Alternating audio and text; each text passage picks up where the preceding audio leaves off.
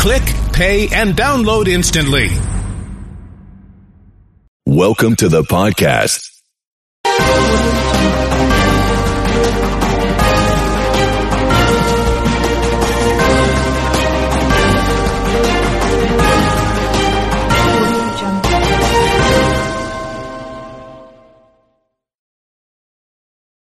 90 Day is going tropical on the new Discovery Plus original series, Love in Paradise, the Caribbean. It's a vacation love story where sun, surf, and seduction collide. Four Americans are traveling back to the exotic islands where they hope their sexy romances can turn into forever.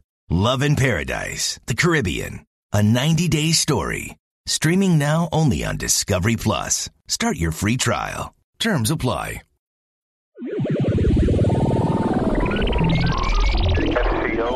FCO, NTDO 212, com check. CPS, go. Inco, go. PUS, go. Surgeon, go. Booster, go. Copy that. We have a go from you guys. This is Talking Sound. Well, hello, everybody, and welcome to this episode of the Talking Sound Podcast. Still coming to you from Austin, Texas, but soon to be coming to you from the road. I just got like a whole list of bookings, and that's what we are going to be talking about today. Road work, how to prepare yourself for road work, how to even begin to mentally prepare yourself for road work in this not necessarily post pandemic world, but hopefully in the pandemic on the decline world. Um, because man, it has been a year since some of us has had a gig and we really got to knock the dust off these cables. There was, there was a show that I saw recently, um, a conference where it was like, wow, do we really just have like 20 feet of cable rolled up on stage in a Q&A session? What's going on here? Like, have, have we just gotten sloppy, folks? So we're going to be talking to the amazing audio engineer out of Austin, Willa Snow today. Uh, she is fresh off the road from a great little mini tour with the local group Ley Lines. We will be talking to her about the preparations for such a thing right now, uh, how all of that went. Uh, what what do you have to do to get your gear ready to get back on the road? Get yourself back in gear to be back on the road. All that and so much more in this episode when we come right back from this message from our sponsor. Have you considered starting a podcast? Looking for a way to make your business a voice of authority in an industry? Then Podcast Cadet is the solution for you. Whether starting a podcast for yourself, your brand, business, school, church, or just plain fun, Podcast Cadet is here to help you navigate the waters of the podcast industry. Specializing in one on one consultation and training with industry professionals in fields ranging from podcast technology and editing to distribution, monetization, and even social media strategies. Podcast Cadet tailors their services to the specific needs of you and your podcast. Do you already have a podcast and trying to find ways to engage and grow your audience? Sign up for your Podcast Cadet audit today and let us help you explore new and exciting ways to leverage your content and elevate your podcast brand to whole new levels. From consultational workshops to affordable podcast production and maintenance packages, Podcast Cadet is your one stop shop for everything podcast related on the internet. Visit podcastcadet.com today to sign up for your consultation or training and use code TALKING20 to save 20% off your entire purchase. That website again is podcastcadet.com.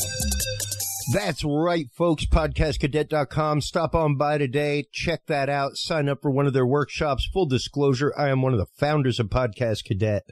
Uh, the whole reason I started that was because I saw friends getting really bad advice, whether it was a, equipment to buy that was like way out of budget for them and way beyond need for them, or whether it was folks that were trying to start a show for their business and just were putting a show together and weren't really branding it for their business. So, uh, feel free to stop on by, use the code TALKING20 and you will get 20% off your entire purchase.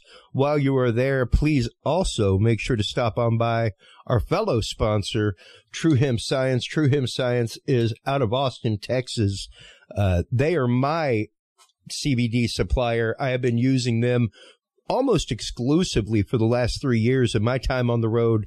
Uh, my doctor came to prescribe me CBD actually as a recommendation for my anxiety. And it was right up around that time that I found Christopher Lynch, the founder of True Hemp Science, at a local farmers market. And man, traveling the country, going to dispensaries, things like that, they are by far the best thing that I've found. Uh, absolutely amazing stuff. Talking seven is your code to be able to save 7% off your entire cart of $50 or more at truehempscience.com. Make sure to stop on by there. Use that code and you will also get two, count them, two 25 milligram edibles, either cookies or brownies on your way out the door. So True Hemp Science, Talking Seven is the code. Our guest today and her website, willasnow.com. Welcome to the show, Willa. How are you? Thanks, Chris. I'm doing great. How are you? Doing fantastic. Was that a shameless enough intro? Mm, not nearly shameless enough. You Okay. have more bells and whistles and maybe a confetti cannon or two. Ooh. I think then we'll be there. I could get a Mhm. ballyhoo. I need a ballyhoo in You know- here. That's. Yeah, Ballyhoo would do it. I wonder if I could get some truss hung in this 10 by 10 room. I bet I could call somebody. There we go. We know a guy. yeah, yeah, we definitely know a guy. How have you been doing? Been doing great. I'm tired. Oh, I'll bet. great. You were actively out on show site until the wee hours of the morning in Fort Worth, was it? Yeah, Fort Worth. Uh, I got to bed at 4 a.m. last night. Oh, wow. Yeah. And, and that's just it. And uh, the thing is, coming in at 4 a.m. does not mean that you are going to bed at 4 a.m. You know? like even, even just, even if your dog tired, the drive alone will, will amp you back up inside, you know? Um, Exactly. and, then you get home and then Oh. like the a whole unloading process of Yep. like, okay, now I need to wash my face. I should probably eat something, drink some water, yeah. say hi to the honey, you know, like Yeah, yeah. the cat. well, and just for those of you who are like, say hi to your honey, just so you know, her honey is also an audio engineer. So he was coming home from a gig at the same time. Oh yeah. we don't sleep. Sleep for the dead. well, uh, you know, it's it's really funny that you say that because that was part of what I wrote in this episode description was like and even said in the intro is how do you prepare yourself? Like my joke, I, as you know, Willa, I went from the world of rock and roll into the world of corporate AV.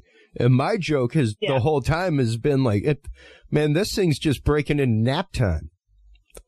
Yeah. Like, uh, uh, it's, Yeah. it's 10 a.m. It's supposed to be nap time right now. I've been at home with my kid for the last year. Like, I'm, exactly. I'm supposed to get a 30 minute eye close right now. What's going on? Um, We're, we're catering. I'm supposed to have a coffee break with really weird pastries. yeah, yeah, exactly. So, uh, Mhm. what has it been like for you over just the last couple few months? Getting, getting prepared not only physically, but mentally for the rigor that it takes to spend 18 hours a day working. Well, uh, it's it's still an adjustment period because I mean, it, it, I'm sure you're going through this too of like realizing going back into it that some of the habits and coping mechanisms that you had before the pandemic don't really work anymore. At least for me, that's how it's been. Mm, yeah. You know, Interesting. so like, yeah, so like my way of just kind of like going through it. I mean, I remember, uh, at the beginning of the pandemic when I was doing my 2019 taxes, um, and I was like calculating all the miles that I drove for work. I realized that for about 80% of the year, I was pulling double shifts. So I'll have like a morning Yeah. corporate or bass concert hall gig, and then I'll have a rock show in the, in the evening. Um, and I remember going through all of that and thinking, wow, no wonder I was so fucking tired all the time. Yeah, man. What? Yeah. Yeah. And so now, like getting back into it, I mean, there was definitely like a, I mean, I, I started getting back into work in February because I was very lucky that I had a friend of mine, uh, based in Florida that had some corporate work come up Mm. So it, it was a, that was a really great like first foray back into the industry because it was very cushy. It was in a fancy hotel on the beach, and it was all like this religious corporate thing. Yeah, so it was yeah. all fairly simple. Yeah, we've we've got a Uh, ten foot truck to load in. Yeah, Yeah. exactly. I mean, there were definitely some challenges because that was like the worst crew that we had. So our bodies definitely took a beating. Um, cause she and I ended up having to like pick up the slack quite a bit and like Mm. end up having to undo and redo a lot of work that our quote help, like they did their best. They did, I'm being mean. They did their best, but like we had to redo a lot of stuff and like it was a two day load in for a simple show. Um, that took ha- like four hours to load out. So it was ridiculous. Uh, but so that was like a pretty good, like first step back into things because like we had, you know, good four hour blocks in the middle of the day to go and rest and Yeah. like we were eating really well. And so that was like a good first step. And then I, I was working, um, I had a day job at Guitar Center at the time too. So like I was working full time and then I was starting to be flown out for these gigs. Um, and it was really weird at first because I mean, at, at, in February I wasn't vaccinated. So, and Oh, I yeah. was, yeah, and, and I didn't know this before I went out, but, uh, Florida didn't have a mask mandate and Oh, I yeah. was often, Yeah, yeah, and I was the only, like more often than not, I was the only person in an entire ballroom of people with a mask on. Um, so that was really uncomfortable, Mhm. um, a lot of the time, but I was being paid really well. So, you know, it's like, eh, what, and I, I was able to get tested and I, I, I kind of like social distance as best as I could, but also when you're in an enclosed space with a hundred people that you don't know and it's like, uh, yeah, it, it was, it was tough. Um, Yeah. and weird, but also like it, it was hard to get past, um, man, I'm like at work and I don't even care that it's just one person on one mic for an entire three hours, you know? Yeah, Like this is just amazing. Um, and it just, it made my heart so happy. And the fact that I was working with one of my best friends as well, um, that just made everything incredibly, incredibly wonderful and it made my heart feel so, so full. Um, and I, and I got back home and even though like I was sore from loading a 10, 10 foot truck, with like, you know, triangle truss and a few like single par lights and a couple of QSC speakers. Yeah, yeah, like it was like, uplight uplight sticks for the back of the room. Exactly. Yes, exactly. Yeah, it's like all of this really old. like it was, it was great. And like, uh, I, I came home like, when can I go back out again? Let's do this again. Let's go. Let's go. Let's go. Like, ah, I missed this. My heart. Um, so, Yeah, uh, and then as time went on, like things started to trickle back in and I started to get some calls from people and, um, I picked up a club gig in Georgetown. And I started doing some of those and then it just kind of like started to slowly snowball. And then while I was also at Guitar Center, I connected with, uh, my, one of my, my newest clients, Zach Person Mm. and I I ran sound for him at a little outdoor coffee shop gig last December, and he came in to buy some strings, and uh, we just reconnected, and he hit me up two days later with a slew of dates and said, "Hey, you available?" And I said, "Yep." And you bet. I quit my job at Guitar Center. like, "Yep, bye, I'm out." Not that Guitar Center doesn't need good people, Willa. it's Um, true. It's true, and I love I love. They need the really. Good I people. But They do, and th- it was a really great job. It was like the people Oh, they were yeah. I- they were great to work with, and Yeah. like you know, and it was good hours and decent pay. But it's also like this is not what I'm here to do. well, you know, I'm, I'm no, no, and uh, you know, uh, one of one of the comments that I made in the actual description of this episode was the difference between a weekend warrior sound guy and a professional audio engineer. Uh, right. you are a professional audio engineer. This is what you do for a living. It's not, it's not a hobby. It's not like you go plug in, you know, a, a few inputs at a club into a powered mixer. You know, Right. uh, you are setting shows up from, from the ground up every night, different venues, same person, things like that. You, you, over the many years that I've known you, have shown yourself to be more than the Swiss Army knife of a technician that it takes.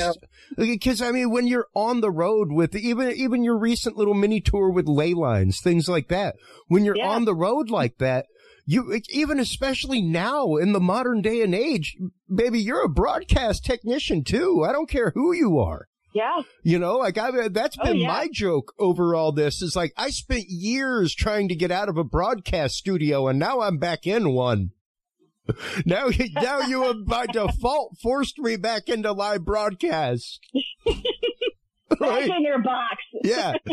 Now, can we all just agree that we'll do it live? Can we just agree with that and skip all the rehearsals that take two days? Can, can we just get to that point already? If we're just going to all be live broadcast techs again? Yep. Because Mhm. only live broadcast technicians and people in in what we do will know where that moment comes from. You know, and, Yeah. and the utter the utter joy of it inside when it happens. Yes. It's like, Yes. told you this Ah. wasn't going to work, man. so, uh, what has it been like for you, uh, especially in that little mini tour that you did recently? What were what were some of the things that uh, that you came up against that maybe you had forgotten about? You know, in that in that year not being on the road. Uh, as far as were, were were there any humps, bumps in the road that y'all came up against? Uh, well, the first one is a pretty basic level Oh. For me with because I did it next time and I was like, oh my god, I know, I'm so sorry. I just I didn't know like I wanted to make sure I had options and like I didn't I wasn't sure if I was going to need all of my rain gear. I I just so I brought I brought all of it because I didn't know if I was just going to need the rain jacket or if I was going to need the boots as well and like so and I didn't know if I was going to have the opportunity to do laundry. So I was just like I'm taking a full size suitcase. So I felt very embarrassed about that. Um, but luckily we had just enough room in the van because we were only traveling with instruments and a mic package and then and luggage for for that for that run. Oh, wow. Um, actually, no, no, we were we were traveling with a console. We were traveling with a console and cables. With MailChimp, you get a whole lot more than a URL. You get an all in one marketing platform to help drive sales. That means you can connect your data to make more informed, smarter decisions. And you get powerful automation tools like our Customer Journey Builder to ensure you never miss an opportunity to turn shoppers into loyal customers. So if you're ready to integrate your marketing and boost sales, get started today at MailChimp.com slash smart marketing. MailChimp, built for growing businesses. uh, as well because there was uh, one gig where they weren't providing any sort of usable system. So uh, we we brought we did bring a system with us. Um, and then the second run, we brought console, cabling, and a wireless in-ear rig as well. Mm. So that took up even more space. So I definitely made sure to do my part and like tag small. So I, but I, I do learn very quickly. Like, here's what I'm definitely going to need for a 10 day run. Here's what I'm not going to need. And, you know, here's like one extra thing as a treat, just in case, you know? Yeah, yeah, Um, yeah. uh, so yeah, it, it, it, it was interesting kind of getting used to just that little thing again. Um, and then as we were prepping to go out, uh, the girls wanted to get, uh, microphones, like vocal microphones, because they had instrument mics, but they didn't have any vocal mics. Um, and we have been talking about getting them set up with, with really good vocal mics for a while. Yeah. Um, and they, we, it came down to two options and the, the, the choice we made was, was simply because it was available. Mm. Uh, because they're, the back orders are ridiculous right now. oh, yeah. Um, yeah, yeah, like, so it came, it came down to like the Shure KSM 9s, which they really, really loved, hmm and the Neumann KMS 105, which is what we, we ended up going with the Neumann KMS, uh, because there were four available that we could get before we left. Um, and the, the Shures, unfortunately, they just, they're not available right now. Um, which is a bummer, but you know, we're going with Shure for our, for our ears. So that's, so we're, we're making it up to them. But, you know, still, it, it was just like, that this is what is available and you know we have to spend a little bit more money but they're still really great mics and we're really happy with them. So so it all worked out but you know choices are are narrow for when you're purchasing uh oh yeah that's it. Um when you're when you're purchasing gear um it, like you're thinking about like with your band okay we're going to need this piece of gear and this piece of gear. Yeah. um what well is it available? Can you even obtain it at this point uh, some a lot of the times right now the answer is no and that's across the board not just with microphones and audio gear it's in instruments it's in lighting it's it's everywhere Yeah. so uh yeah so it, i mean it, it's and we ended up going through some car trouble too because our ac went out this past Oh. Friday. we were talking about how, i know it was horrible Oh God, that's uh, rough. We were, we were trying to figure out. Oh yeah, You could take me through two days fun. of not eating before I deal with that. Exactly, especially in the south, man. Like driving through Georgia Oh, in the summer with no That- that's jungle Oh, hot. That's tough. Like we live in Oh, yeah. Texas, folks, and we're like, wow, that's hot. Yeah, yeah, exactly, exactly. But see, Texans survive Yeah. off of AC. Like that's how we get through our 150 days. Like we have AC, uh, and that's the only reason we stick around. You know, because we can stay inside. Yeah. um, for really, really hot months. But anyway, like we were trying to figure out how can we source a new car. Like let's let's sell this one for parts and get a new one while we're in because we had two days off in Nashville Mm. and it wasn't available because Ford is is experiencing huge huge back orders Yep. because the manufacturer of a certain microchip within their cars is complete their their factory is backlogged. Yeah. So there's just there's every everything everywhere is just stopped. So Yeah. it, it's hard to get resources right now, and that that's a that's a challenge that's really weird and difficult to overcome. It's it's really been interesting to see that. I actually went out not too long ago to uh San Diego to install a studio in a friend's house, a podcast and uh, home radio station studio, and just going to Guitar Center. It was it was it was like going to the grocery store at the beginning of the pandemic. It was like, Yeah. wow, Yeah. wow, look at this. Like the walls are bare. Like I, I had never walked into a guitar center where, you know, sometimes you got to run on things. There's, there's a new, new model comes out and because that's out of stock, people will buy the previous model, you know, Right. because they were excited, all Yeah, kinds of I mean- stuff. But it was like, I remember uh, my birthday last year going fishing and uh, for my birthday and I went to Academy down the road just to go get my license and stuff like that uh, for the fishing guide. And it was the same way because, hey, what else were you going to Yeah. do? Like fishing, you can't get more socially distant than that, right? You're out on a boat in the middle true. of the lake. Yeah. so, yeah, exactly, but exactly. it was just strange to walk into Guitar Center and it was like shelves were bare. It was like, wow, yeah. wow. We would have people come in every day asking like, "Are you guys closing? Mm. Like, what's going on?" And we're like, "Yeah, uh, well, as soon as we get a new shipment, it leaves. Like, we'll fill the shelves, but by the end of two days, it's all gone because I mean, everyone's sitting at home. yeah, So Yeah. I mean." It's great that they're that they're learning music. I'm all for that, you know, and trying new production things. Like, awesome, yes.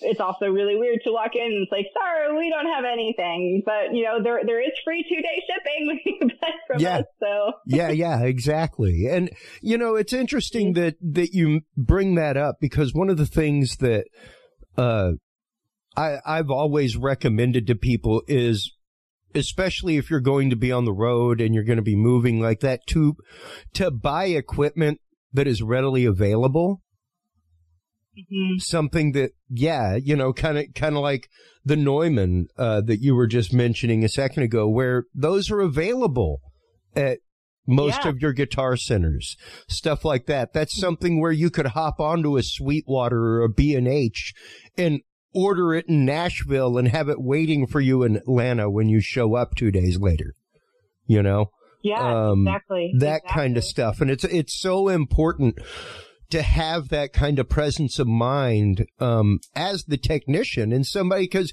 uh, and a lot of that mentality came to me because I I worked on the road with jam bands and stuff like that, and they you know, jam bands. They've all got their own little toys on their pedal board, and man, without Yeah. without that toy, I don't know how I'm gonna, how I'm to play this song. And it's like, well, you should Yeah. really think about that, and you should you should really find another solution other than that boutique pedal dude that makes like twenty versions a year. And, and that's what he Mhm. makes. Hop on the three year waiting list. You know, cool Yeah. sound, but what's going to happen when that integral part of your sound goes down?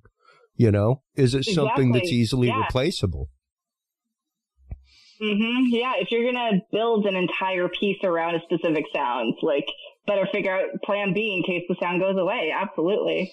Well, and uh, you know, especially with with a group like Leylines, who you've been working with for a while now. Um, I remember A little bit, yeah. uh, even even during the pandemic, they were doing the doing the series that was out in the garden, doing doing the uh, Mhm. with the bamboo and everything else. I loved the fact that they were bringing in uh, things to actively record the bioelectronic sound of plants and make that generate music and play with it and Oh Uh, yeah, that was with Andrea Cortez. Yeah, that was awesome. that was really cool. That was with a, yeah, that was an amazing gig. yeah yeah and uh, you know um very unique sounds both in that as well as ley lines and it's it is one of those that a lot of that is the microphone that's used a lot of that uh, to to Oh, capture yeah. the nuance of performance that they do the harmonies that they perform things like that so Yes. let let's go into a little bit of why you chose the KMS 105 um, not just Well, because uh, of availability, but uh, what what Yeah. leads to some of the specking and stuff like that? Because that's Yeah. probably one of the biggest questions I get from people, even about podcasting, is like, what what kind of microphone do I need to get? And it's like, I I always start with, what do you want to sound like? Like, Yes, absolutely. Like how Like- how do you want your quality of voice to be? Like Yeah. what what is it that you're trying to capture? yeah, Um, with Ley Lines, they're they they they sing very softly, and they have a lot of nuances and dynamic range within their voices.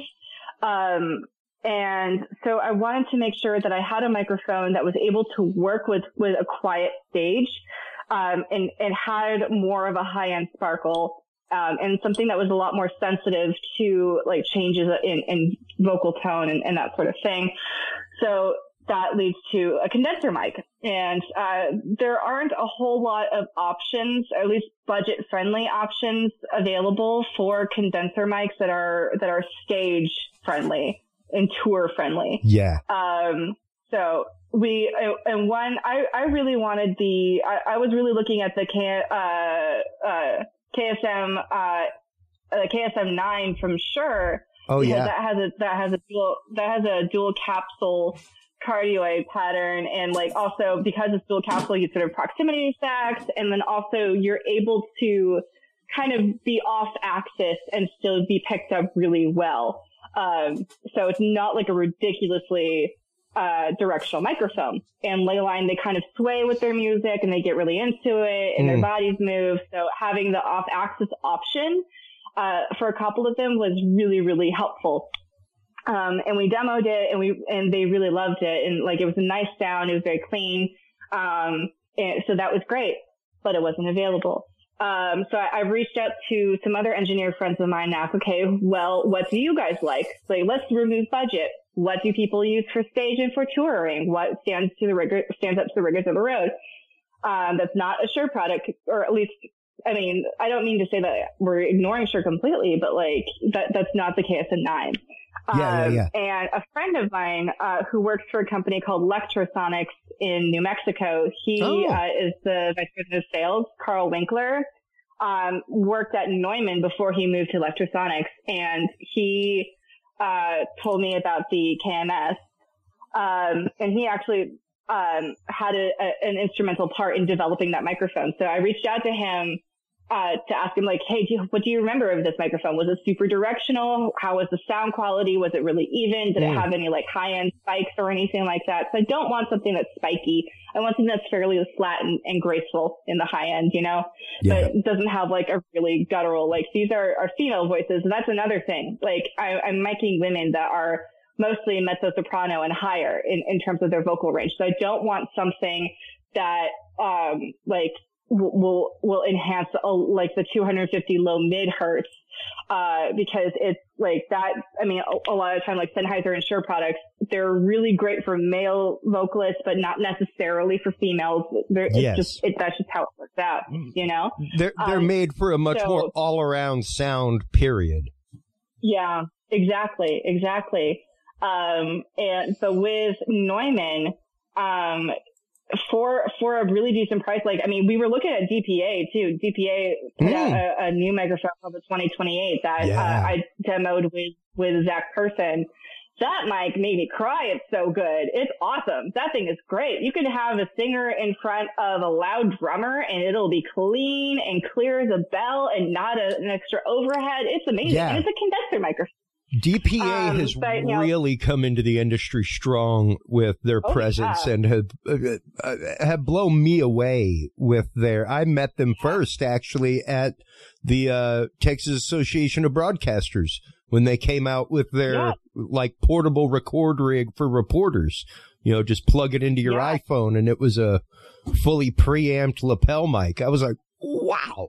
Um, the quality is phenomenal. They, yeah, they they are worth the price that they have. Like they, yeah. they are definitely, but they're also very pricey and Leyline, we're on a budget. So it's like, okay, what can we do? Mm. And we looked at the Neumann and, um, not gonna lie, I had a little bit of a discount available to me. So I, I bought them and we, um, we we tried them out and and the band really really loved them and they got really into learning like microphone technique and um and really learning how to play a microphone and how to mm. um sing into it correctly like we talked about like how close ideally you need to be. And we figured out it's like two fingers away from the mic is like the best spot for that microphone. And then you can be a little bit off axis, but try not to be too off axis. And it's a very directional mic, which is great, especially for a loud stage. Mm. Um, and, and this stage is very, very quiet. So that's not too much of an issue, but it, it is also nice to have like,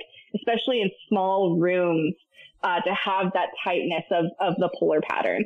Um, so it's, it, it's, it's a great, it's a great mic and we really love using it. And especially when we've got like every single input aside from two are condenser mics with the Leyline setup and I have 16 wow. inputs. So it's not a big setup, but they're all condenser mics.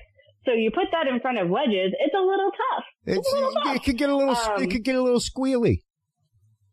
A little squealy, just a little bit. Um, but you know, like even even so, like it, it, can take really good gain structure. Like you can you can really pump some juice into those microphones, and they'll they'll be pretty stable.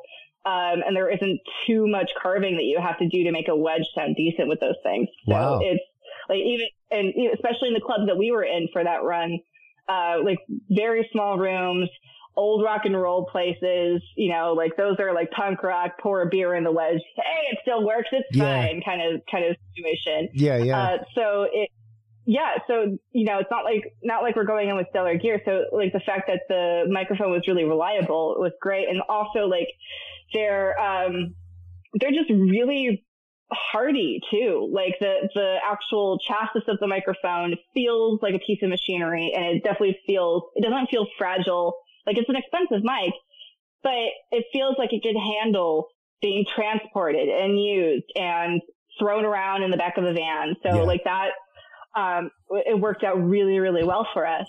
With MailChimp, you get a whole lot more than a URL. You get an all-in-one marketing platform to help drive sales. That means you can connect your data to make more informed, smarter decisions. And you get powerful automation tools like our Customer Journey Builder to ensure you never miss an opportunity to turn shoppers into loyal customers. So if you're ready to integrate your marketing and boost sales, get started today at MailChimp.com slash smart marketing. MailChimp, built for growing businesses. With MailChimp, you get more than a URL. You get an all in one marketing platform to help drive sales with things like data driven recommendations and powerful automation tools. Get started today at MailChimp.com slash smart marketing. MailChimp, built for growing businesses. Um, so we, and we really loved it. And then we moved for the second run, we moved to doing wireless in-ears and that was their first time working with in-ears. And then it was just like the whole world opened up for them. Like I was able to get higher gains uh, out of it than I could before. I could have flatter microphones, Yeah. um, and it made my life a lot easier. Um, and then the girls uh, figured out how to mix their own in ears, um, and then they could hear everything as clearly as they needed to. Because we had stereo mixes for them, so they were able Yep. to pan things. And they, they were, and they do. Um, if y'all haven't heard Leyline, go to leylinesound.com. They're amazing. They are just gonna throw that in there. Um, Shameless they- promotion. Their their music, yeah, shameless promotions. Their their music is really special, and they do a lot of four part harmonies, like fairly consistently throughout all of their music. So they really need to be able to hear each other and hear their instrument. And their instrumentation is not traditional in terms of Western music at all. Um, so everything needs to be exactly the way that it that they need it to to be. So having the ability to have accurate replication of their instrumentation with in-ears and condenser microphones is amazing for us. Yeah. So that's that's kind of where where that process was, you know. It's it's really been interesting to see the how the world of live engineering has changed with in-ear technology and and the mm-hmm. ease with which that happens now. Um, it, it Yeah. used to be so much more involved than what it is now, and now especially with the like like you were saying the the mic stand mounted mixers where people can submix their own mix that kind of stuff. It is it's a world of different.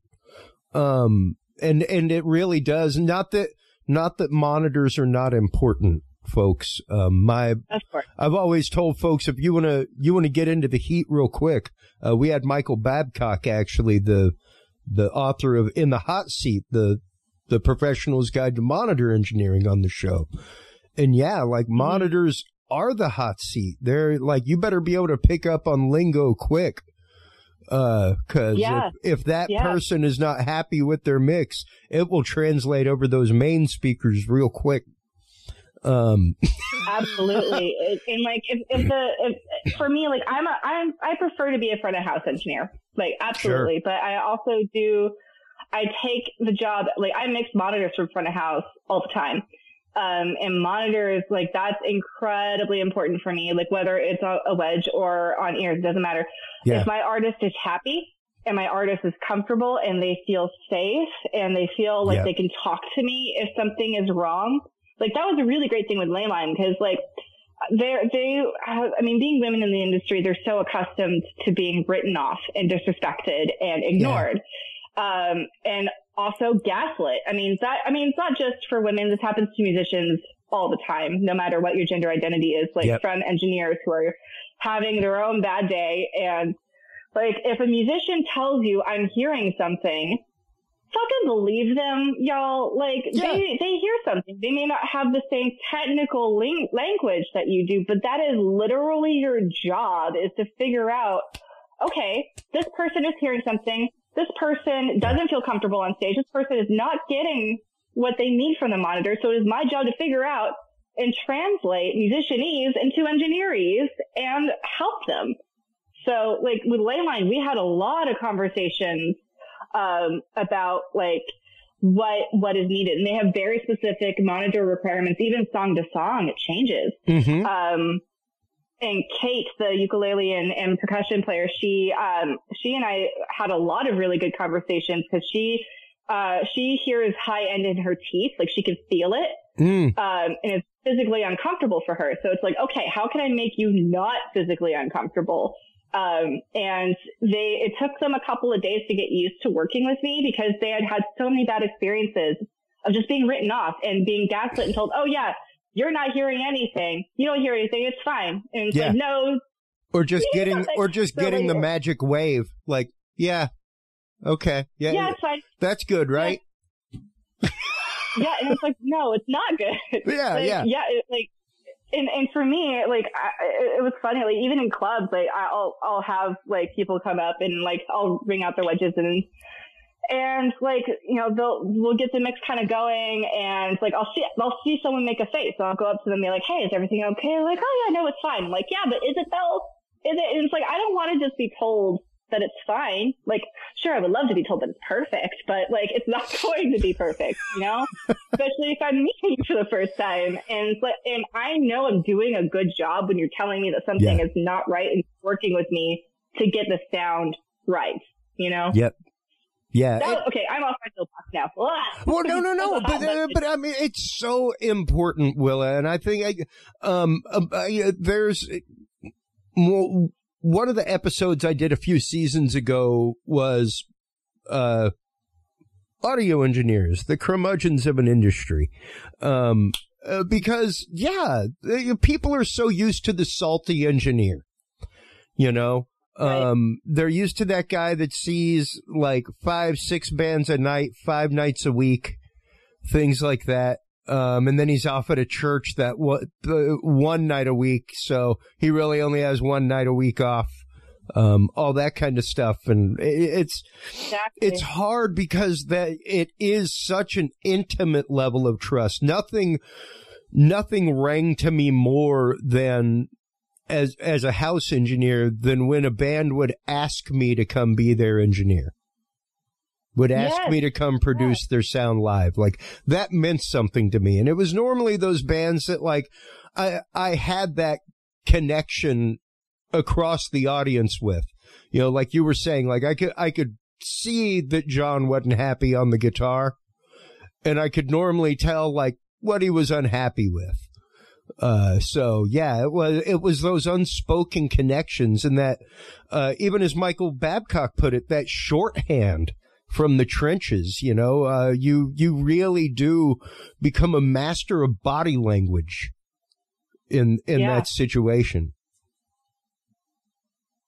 Yeah, absolutely. And especially when you work together consistently, Yeah. um, you really figure out how to, you speak each other's language and mid show, you can, you can tell like, okay, so she's not hearing what she needs to hear. So I need to boost this. And then he's got too much of that. And like, I can tell that he's in pain right now. So let's bring that down and like, let's make Hmm. sure that everyone's hearing is protected. And then, um, and, I and like with, with Zach and Jake, um, we developed hand signals. Um, and I kind of, I do my best to keep my eyes on the stage at all times. Um, and like they'll give me like C, like a, a, hand C for click, or and they'll do like up or down, or you know, like they'll Yeah. lean back, like Zach will lean backwards and point his left, his uh, right shoulder towards the bass amp if he needs more bass in his in his ears. Like like we we figure things out and we're able to make it so that it's not an obvious thing to the Yeah. audience. So we're still we're still kind of honing that in because it is still a very new thing. Sure. Um, but like for the most part, that's what we, we try to do. And, and that helps, like, especially if something changes mid show, which it more often than not does. Um, Yep. you, you are able to make the changes to, so that the artist can keep having a blast and keep entertaining and keep the audience happy, you know? And then the audience buys more drinks and then the venue's happy and everyone's making money and it's great. So, Yeah. Yeah. you know? and and what uh, I mean, how was the show received across the uh, y'all were over like mid East Coast area, right? Kind of. Yeah, yeah. The first drum and ley line was through the Midwest, and we went up to the the, the furthest point was Stevens Point, Wisconsin, and back. Um, Oh, and wow. then we did a slew show. Yeah, and then the second run was uh, 15 days, and that was uh, all along the East Coast, and we and Mm. we went up to I think the furthest point. I mean, we did Georgia. Uh, we drove through Tennessee. We did oh my gosh, all of those on the, I don't remember all of them, but anyway, um, like we went up to DC, Connecticut, like we went all the way up to, uh, Ithaca as well. And we had, uh, I think we had a few gigs, we had a couple days in Pennsylvania. Um, so we, we were kind of all over the, the eastern seaboard as well there, uh, or eastern coast, I guess I should say. Um, so it, it, it, it was, it was interesting because a lot of, a lot of times we were, people's first show out of COVID. Mm. And the Midwest, uh, the Midwest, they don't, it's a market that they haven't quite broken into yet. So, um, a few of the shows were, were, were smaller and more intimate. Um, and then a couple of them sold really, really well. Um, and like had people, we, we did a couple of free shows with, um, the Levitt Amp concert series, which is, uh, this really cool organization that, that builds, uh, or, or like pro- provides free entertainment or they, they'll help build, uh, performance centers, like community performance centers, and they'll put on a concert series during the summer that for like, for communities, um, that don't get access to music all the time. So Oh, that was a really great. cool thing to be a part of. Yeah. And so, and that has like a built-in audience because like we were going to really small towns, um, where they don't get much of anything. And then here we come with our very unique sound.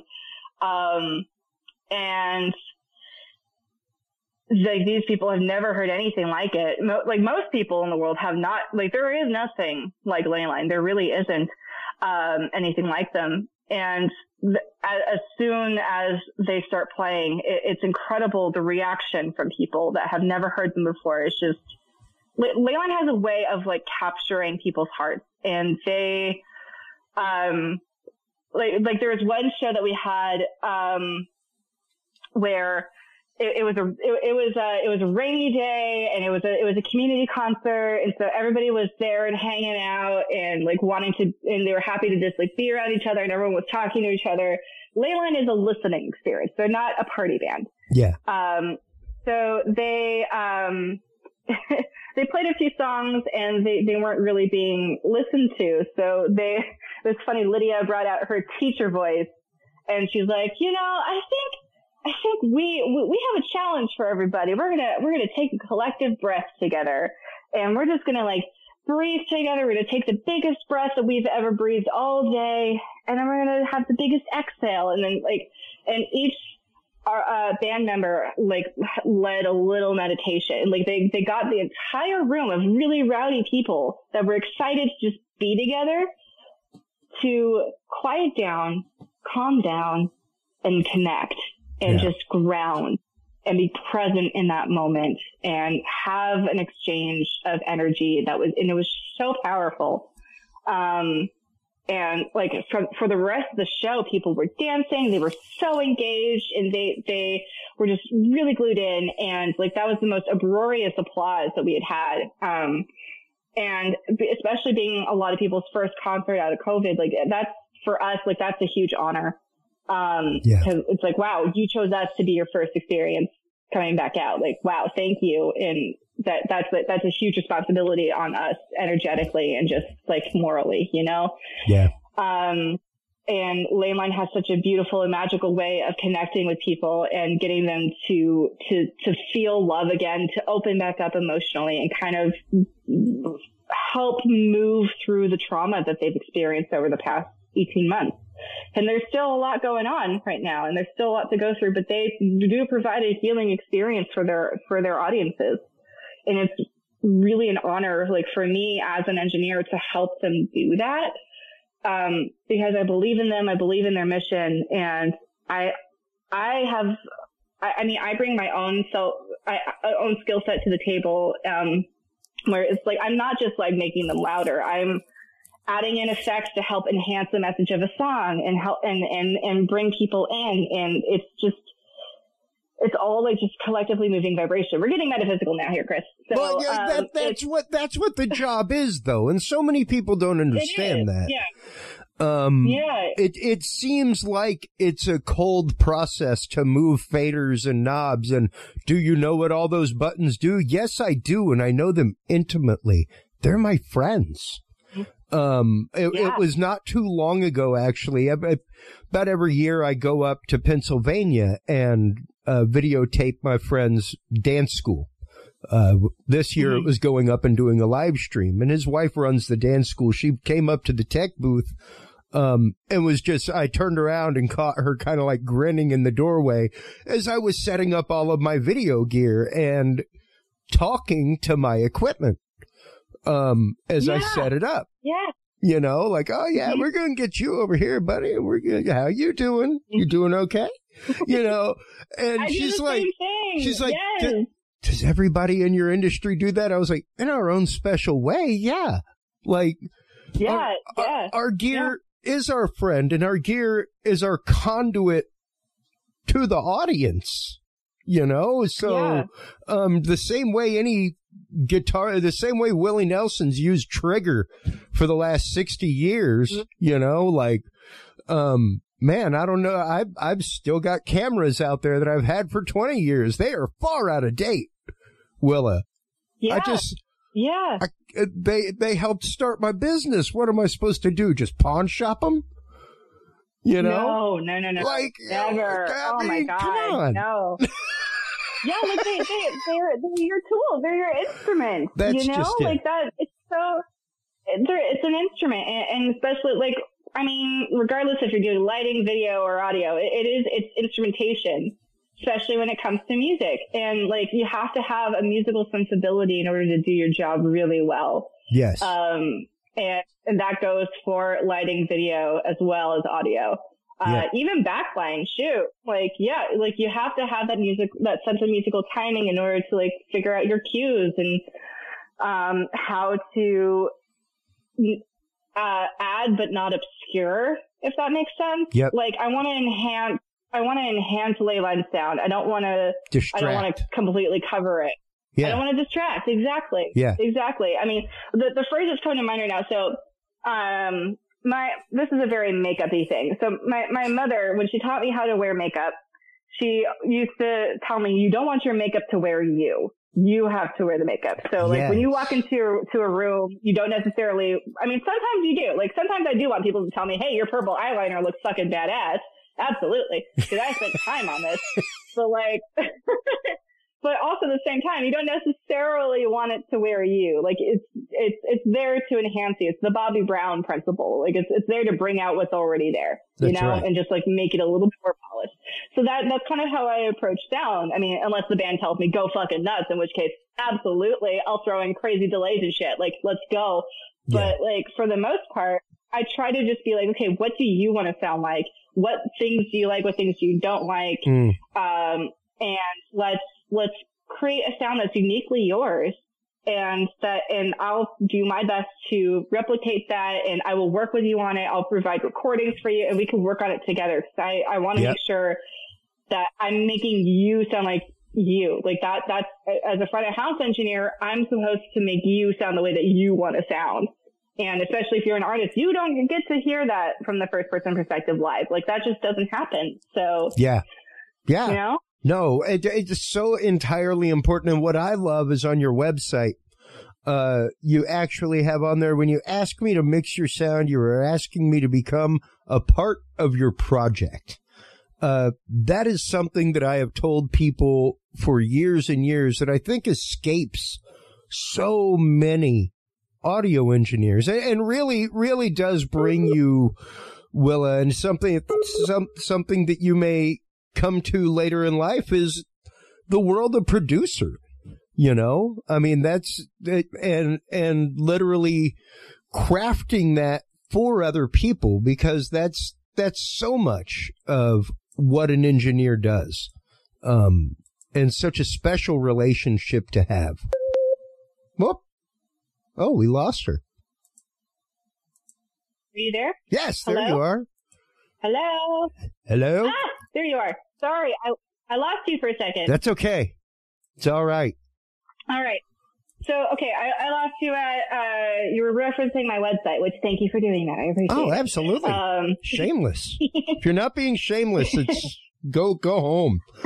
Um, yes. Okay. So, but yeah, have- thank you. becoming becoming part of a project, and uh, you know, like I was just telling the audience, um, uh, for me, it's the fact of it.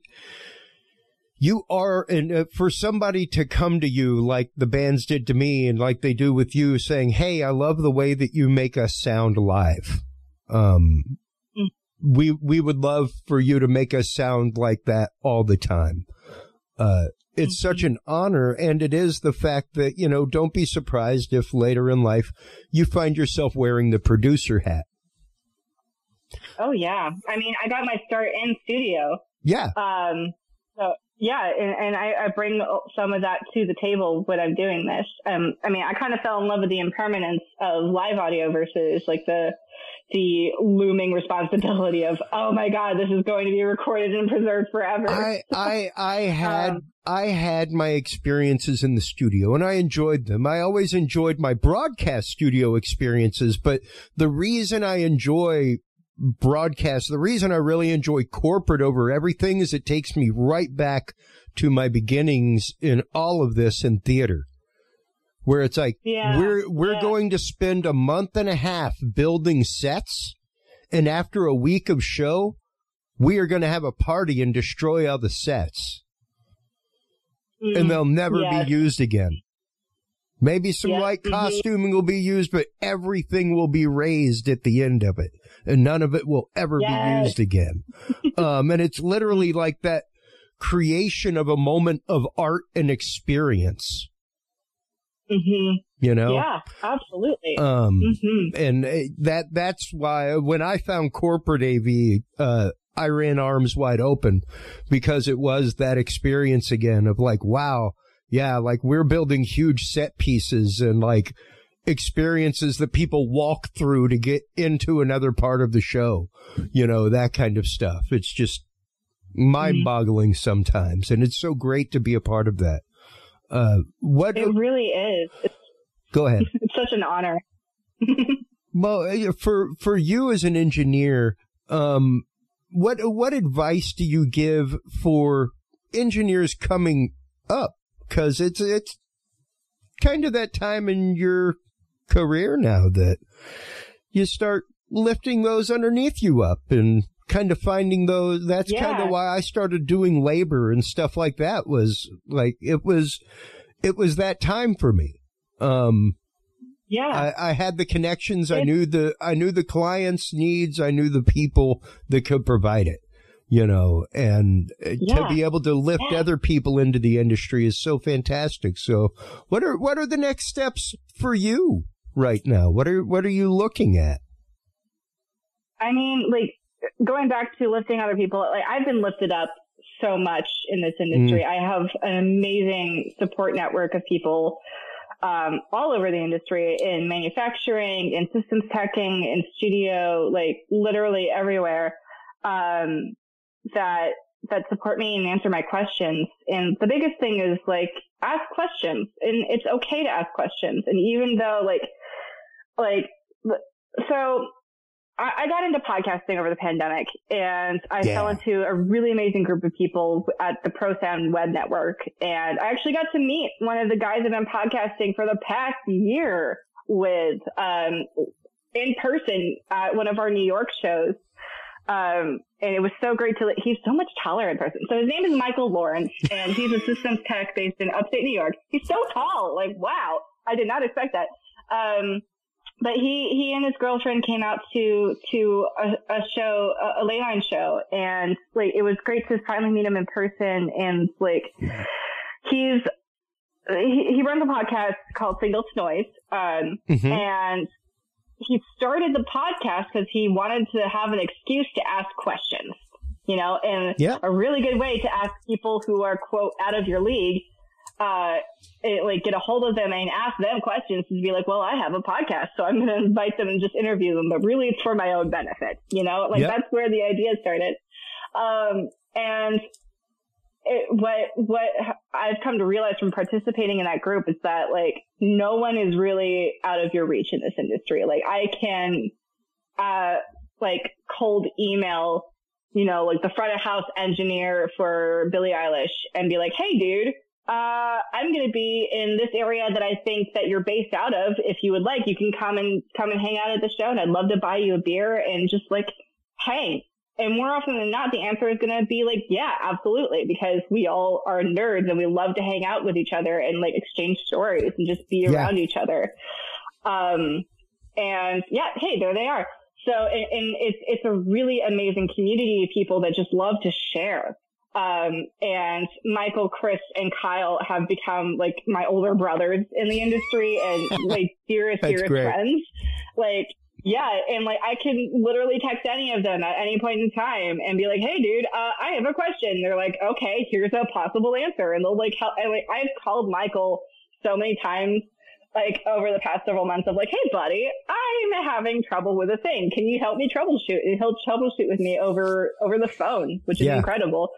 Um, yeah. And like Kyle gives me amazing advice and, and emotional support and we support each other with like crazy mental health shit. And like Chris, like he is such an amazing professional dude and like his roster of people that he knows all over the country is incredible. So it's like, like I can lean on these people and these are big deal people in the industry to me.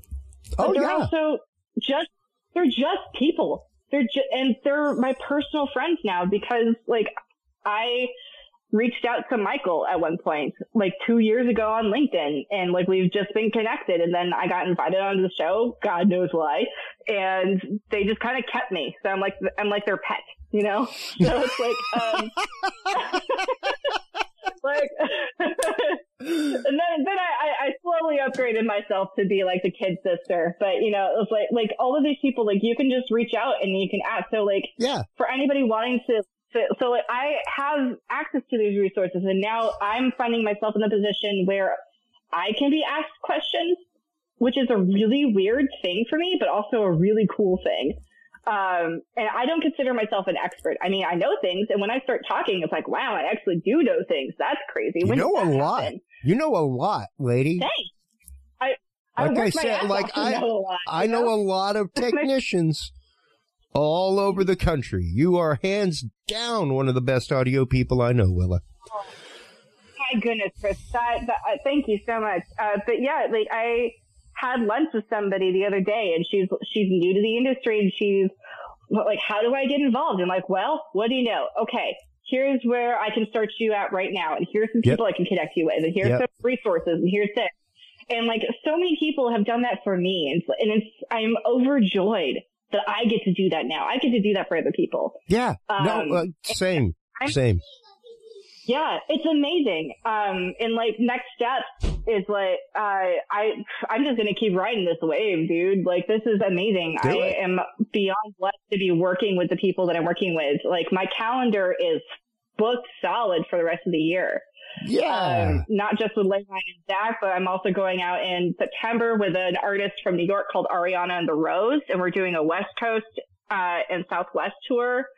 Um, and like that, like I I get to work with really cool people and have these really great experiences, and I'm finding myself push mentally, physically, uh, mixing wise, like it, it's it. I'm expanding and it's amazing. Um, and I get to meet really cool people and I'm connecting with my industry friends through my travels. Like I'm, invi- I get to invite them out to shows and then meet them and hug them in person and not through a screen. And it's like, Yeah. it's, I'm so excited to see where this is going to go and, and to, to provide help where I can and to hopefully, you know, make the, make the world a little bit happier while, while I, while I go if I can. That's right. That's right. Well, Willa, thank you so much for taking the time uh, out of your quite obviously very, very busy schedule. Like we had, we scheduled this right as you started with the ley line stuff uh, out on the road, and then it, it it's just been great to see the development of all that, to see you relaunching out into the world and going out there and doing things. Where can people go? Uh, we've of course been showing it on on air, but uh, this is your chance once one final time for shameless, shameless self promotion on the show. Willa, where can people go to get a hold of you to mix audio for them? Uh, whether live, whether you know studio stuff or live mixes that they want mixed down for albums, whatever you do. You do all kinds of great work. Oh, thank you, Chris. That that means a lot coming from you. I really appreciate it. Um, well, uh, first and foremost, there's my website, willasnow.com, and uh, my contact is listed on the on the website. But my email is hello at willasnow.com. Pretty easy to remember. Um, and then, of course, I'm on social media. Uh, I'm on LinkedIn. I'm on Instagram, and I'm on Facebook. And there are there are hot buttons for those on the website. But my Instagram is w.snow.audio. Uh, so you can follow uh, me and my, my little adventures around the world. Um, and you can connect with me there. Um, and, you know, feel free, please follow all of my artists that I work with. They are incredible humans that make incredible art. Um, and if we are in town and you want to come hang out at a show, message me. And like, if you want to learn something from me, ask me questions and I'll do my best to make the time and support you any way I can. So yeah, come out and hang. Absolutely. Well, Willa, thank you so much once again for taking the time. It means the world to me. I'm so glad to see good people like you out there getting good gigs and working hard. It, it, nothing does, does my heart better than seeing good people being able to get good work. So I'm, I'm glad Likewise, to see Chris. you're one of those. so. Well, please do hold the line while we close things out, Willa. While you were online, checking out everything from ley lines, checking out where you can go, uh, where you can book Willa, willasnow.com. Make sure to stop on by Talking Sound Podcast. That's where you can find all the episodes. That's, we are rebuilding our industry news section right now with all kinds of new RSS feeds from distributors giving you the latest in gear updates, stuff like that in the industry. Uh, while you're checking that out, make sure to stop on by the HC Universal Network.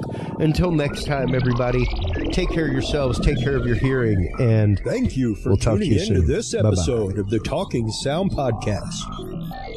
For more episodes, industry news, and information, visit us online at TalkingSoundPodcast.com. Subscribe to the Talking Sound Podcast on Amazon Audible, Spotify, Spreaker, SoundCloud, iTunes, or your favorite podcast service. Get the latest Talking Sound videos on Facebook, YouTube, Twitch, Reach TV, or your Roku or Amazon Fire device with the APR TV app. Talking Sound is a proud member of the HC Universal Network family of podcasts. For more great shows and content, subscribe to hcuniversalnetwork.com today. Until next time, watch those meters, gig safely, and keep reaching for 11.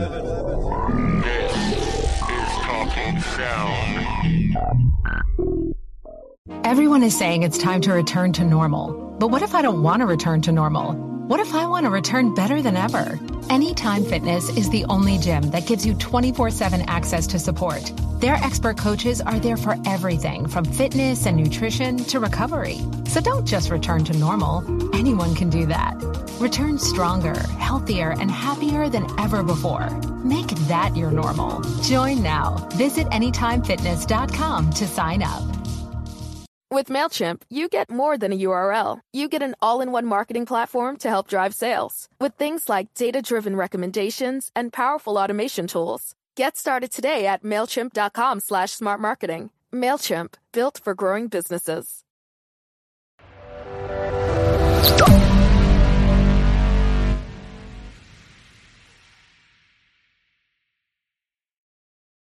Download our app in iTunes and the Google Play Store. Today's sponsor is Headspace, and I don't know who needs to hear this, but here you go. You deserve to feel better than you do today. And you can with Headspace. They make meditation simple.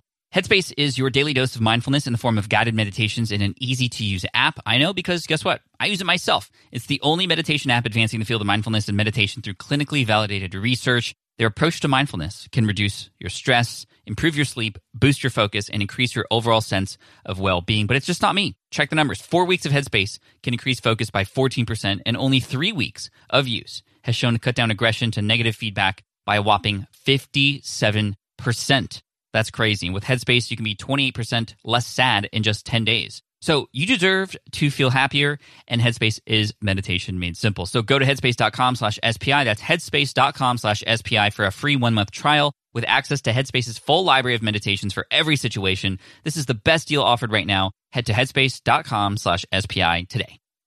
Today's podcast episode is brought to you by Belay. As a business owner, you eventually realize that you can't do everything yourself, right? But hiring, it can be complicated. And what if you only need part time help? Well, that's where Belay comes in. And you might recognize that name, Belay, because we had the founders, Shannon and Brian, tell us how to actually find the great help online and work with them in episode 408 of the podcast. And you got to check out Belay because they've been helping so many people have listened to that episode and they can help you now too. So they provide virtual specialists to help you grow your business. That's what they do. Whether you need a virtual assistant, a bookkeeper, website specialist, or social media strategist, They have the right person to help you with your business without the added stress of having to do everything on your own. They search the entire country to find the right US based person with proven and tested experience for your needs. So stop spending countless hours every week on tasks someone else can do for you. Let Belay's virtual assistant help you manage your inbox and reclaim your schedule so you can focus on what matters and achieve your growth that you deserve. So to help you get started, they're offering their free resource, your personal guide to a productive work week for free to all of our podcast listeners right now. Get back to doing what only you can do with Belay's free download of your personal guide to a productive work week. All you have to do is just text the word SPI to 55123 for this free resource today. Again, text SPI to the number 55123. Email. If you're running a business, you need an email list, right? But not only do you need an email list, you need to send the right emails. But not only do you need to send the right emails, you need to make sure these emails are getting into your audience's inbox, into your subscribers' inbox.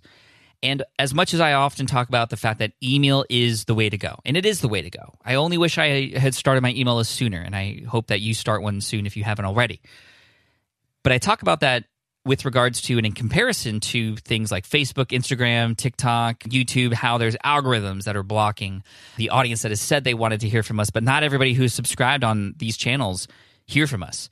And the same actually goes for email but it's a very different reason. It's not just algorithms like uh, YouTube or Facebook controlling it, it's spam, right? And you can send an email, you could broadcast an email out or even an autoresponder, and it may not end up in a person's inbox. And that's not good.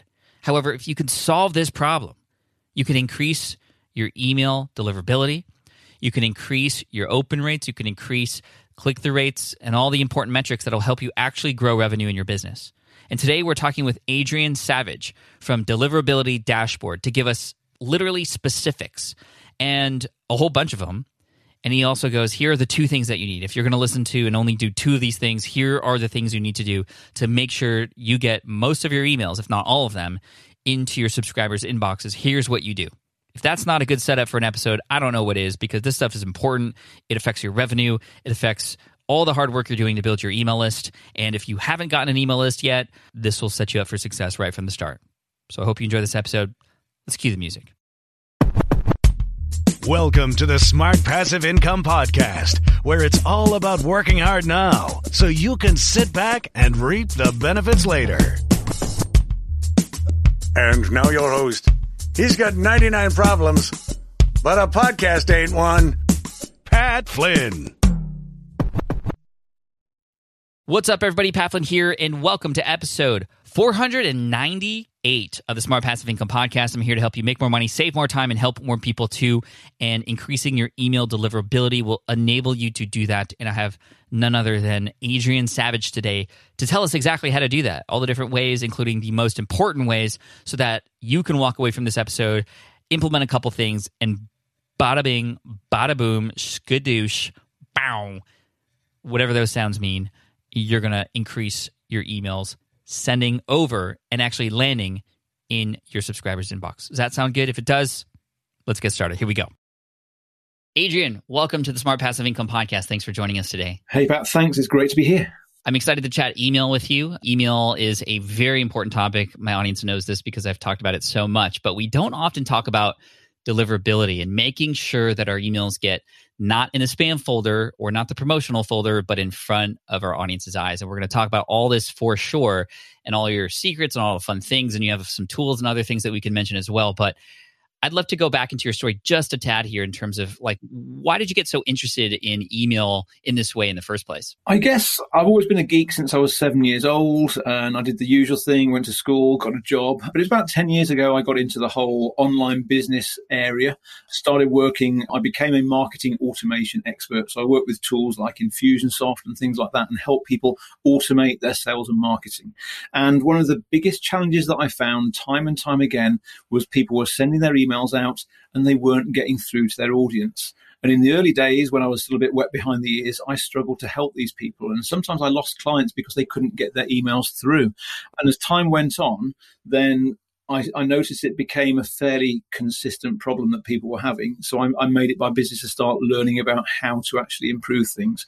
And back then, things were very different, and I had to come up with different software solutions that actually helped. But then, as the world has changed, I've just you know stayed up to up to date with that. because at the end of the day, as a, as a business person, then the, the tighter your niche is, the easier it is to go and find people. And I found it was much easier to help people with email deliverability than it was to just be another one of those marketing automation guys. And it was something that I loved. It's something that I was good at.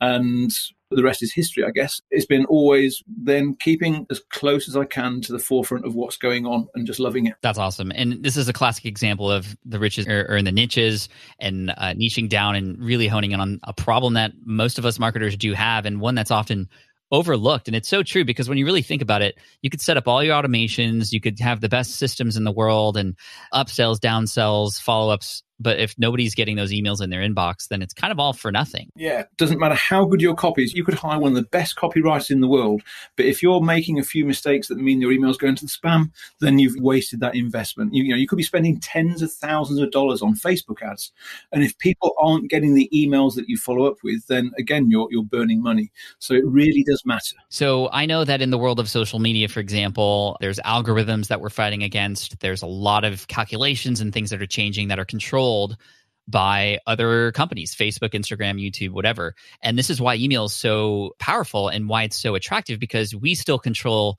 the email front. However we're still battling against something or else all of our emails would be shown by everybody. What are we up against here? Why aren't all of our emails actually ending up in people's inboxes. So this is where, you know, we still are up against the algorithms. It's just, it's not Facebook and people like that. This time we've got the big three email giants. We've got Google that control more than 50% of the world's email boxes now. We've got Microsoft that are still, you know, they're hanging in there. They've got a lot, you know, you've got Hotmail and Office 365 and that kind of thing. And Yahoo are the third great big giant in the email world. And between the three of those, they will often control 75 to 80% of someone's entire email list. So it means that we've really got to understand what they're looking for. We've got to play by their rules because the, the nice thing is there's not as much control as say Facebook have got. You know, you're not you're not about to be thrown off a social media platform, but you have still got to understand that if you do certain crazy things, they're going to sit up, they're going to notice, and they can decide if they don't like you to send every single email that you send out, they can put it into spam. So you have got to understand what they're looking for. But the good news is that it's not as difficult as it is to say keep on on top of Facebook's algorithm and, and all that kind of thing. Anyone can avoid the spam folder as long as they follow a few simple things. Okay, so can we talk about what these few simple things are? I think everybody's itching. Is it just a matter of like, don't use a swear word in the subject line, or is it? I'm sure it's much more than that, but give us the rundown. Yeah. So in the good old days, it was pretty much that. It was make sure you send from a decent platform and, and watch your content. Now it's coming to, I guess there's four main things that I focus on now, the four pillars of email deliverability. And the way I get people to remember this is they spell out the word race. And we've got reputation, we've got authentication, we've got content, and we've got engagement. And the main thing is reputation because obviously, you know, as in as in business, as in whatever you're doing, reputation really matters. If you've got a lousy reputation, no one's going to want to listen to you. What the big mailbox providers are doing is they're pretty much monitoring what you're doing, what you're sending, and most importantly, they're monitoring how people react to you. And if they see people marking your mails as spam or ignoring your emails or deleting them or whatever, the more they see that, the more they're going to write down your reputation in their little book they've got and they'll say, hey, Adrian's sending out emails that nobody's reading. He must be sending garbage out. We're going to start putting his emails into the spam. So that's kind of the simple version of it. But it means that everything you do has to be focused on preserving and improving your reputation as much as possible. Okay, so let's start with reputation, then we'll move on to authentication, then content, then engagement. Okay, let me just write this down so we can follow. So this will be the sort of journey here in the podcast episode. Thank you, by the way, because I don't see a lot of people talking about this stuff. Usually it's how to get more emails. I talk a lot about what to send when you get those emails, but again, if they're not being found in the inbox, then okay, what's the point? So, reputation. You gave us a little bit of a definition of what that is, but what can we specifically do, tactically do to increase our reputation or not start to go the opposite direction? So the first one, and this is the real kind of obvious one, is just use common sense. Don't do crazy things. That's the starting point. Because if you do something and it feels like it's kind of trying to game the system or something like that, then it probably is, and you'll probably get found out. So, what would be an example of that? Like a like a way to thing, a thing not to do that would hurt your reputation? So a, a, good one is don't don't download email addresses from the internet. That's probably the best one because some people still do that. And the only way that you can get ahead now with your email list is to only send emails to the people that have specifically asked you to send something to them. I'm not going to do down the people that sell email lists and things like that because sometimes there are legitimate purposes for that. But on the whole, if you haven't acquired an email address from someone who's specifically said, I want you to send me emails, then you're likely to suffer reputational problems because statistically, if you buy a list and send emails to those people that haven't given you permission, you're much more likely to get spam complaints and things like that because they just didn't want the email. And the only definition of spam that matters in the eyes of the mailbox providers is whatever the recipient thinks it is. So if you send something out and people think it's spam, you're going to get treated like a spammer by Google and co. So it's about only send people the things that they have asked for and meet those commitments. If you say you're going to mail someone once a week and then you suddenly start mailing them daily, you're you're not meeting your commitment and they might get upset they might hit the spam button because pretty much everything we do we need to make sure that we are not increasing the risks of being reported for spam by lots of people that's kind of the, the starting point but then the other side of it as well is there's all these businesses out there like spamhaus and cloudmark and other companies and they operate email addresses that are called spam traps. And if you send an email to a spam trap address then you as a sender your details are going to get uh, that you'll appear on block lists that tell the world do not process emails from this person because they've done something naughty. So you've got to be really squeaky clean as much as possible, and you avoid spam trap addresses by not downloading them from the you know don't don't scrape addresses off the internet. That's the pretty much the worst thing you can do. And if you do buy addresses or anything like that, you've got to be you've got to really trust the person that's providing the data. Much better to control it yourself. And then the other thing you need to do is you need to mail your audience regularly because that way you'll avoid hitting what's called a recycled spam trap.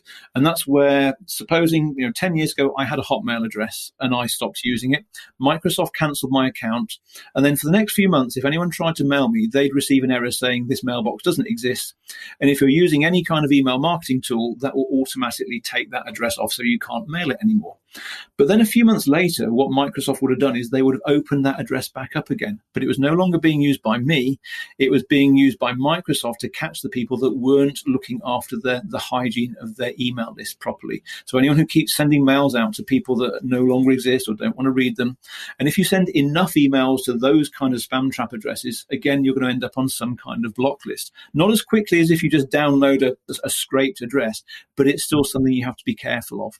So it's all of those sending practices are what can really damage your reputation the most. And then apart from that, it is, it's, you know, it's pretty much, I guess if we summarize it, we're saying, firstly, only send to the people that have told you they want to. Secondly, manage your list carefully. And then third, meet your commitments. And those are the main things that are going to preserve and hopefully improve your reputation. That's really great. Super helpful for that. that thank you for that. I mean, I never encourage people to get email addresses other than ways that they are providing value up front first and they know it's coming. I mean this is by law now with a lot of different countries and with privacy laws and whatnot. I mean you should never just scrape emails and send broadcasts. I mean it's okay to find an individual email for an individual business and send like an individual email but anytime you start broadcasting outward like through these tools and stuff you're you're taking huge risks absolutely huge risks if you perhaps were practicing not so great strategies in the, in the past, maybe you did uh, get some emails that maybe you shouldn't have, but you're good now. You've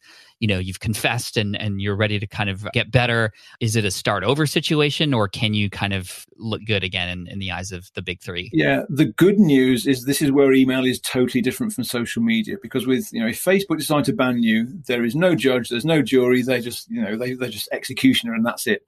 With email even google if they put you in google jail for a while then you might have to wait a while but as long as you clean up your act and start doing the sensible things that i'm going to discuss when we get to the, the next few stages then absolutely you can rescue that reputation. Some people have tried to just get around all of that by just switching their emails and sending them from a different domain. But here's the thing, particularly Google, but the others are, are pretty much hot on the heels. They are clever enough now to work out what you're up to because Google have invested millions in artificial intelligence and they're scanning every single email that you send. And they're, I mean, I guess a simple way of describing it is they're kind of fingerprinting everything that you do.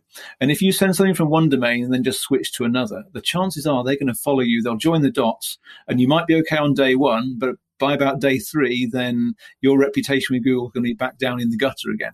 So it really is the only way you can really do this is to just, like you say, confess your sins, clean your act up, and then you just got to be a very good boy or a very good girl for a while and just send in the way that I'm going to talk about in a bit, and that will get things back. It takes a bit of time, but I've worked with clients where their Google reputation is right on the bottom rung of the ladder, and you can recover it. You just have to be patient. Yeah. That's super helpful. Thank you. And before we move on to authentication, I know you also have a software company that helps with this.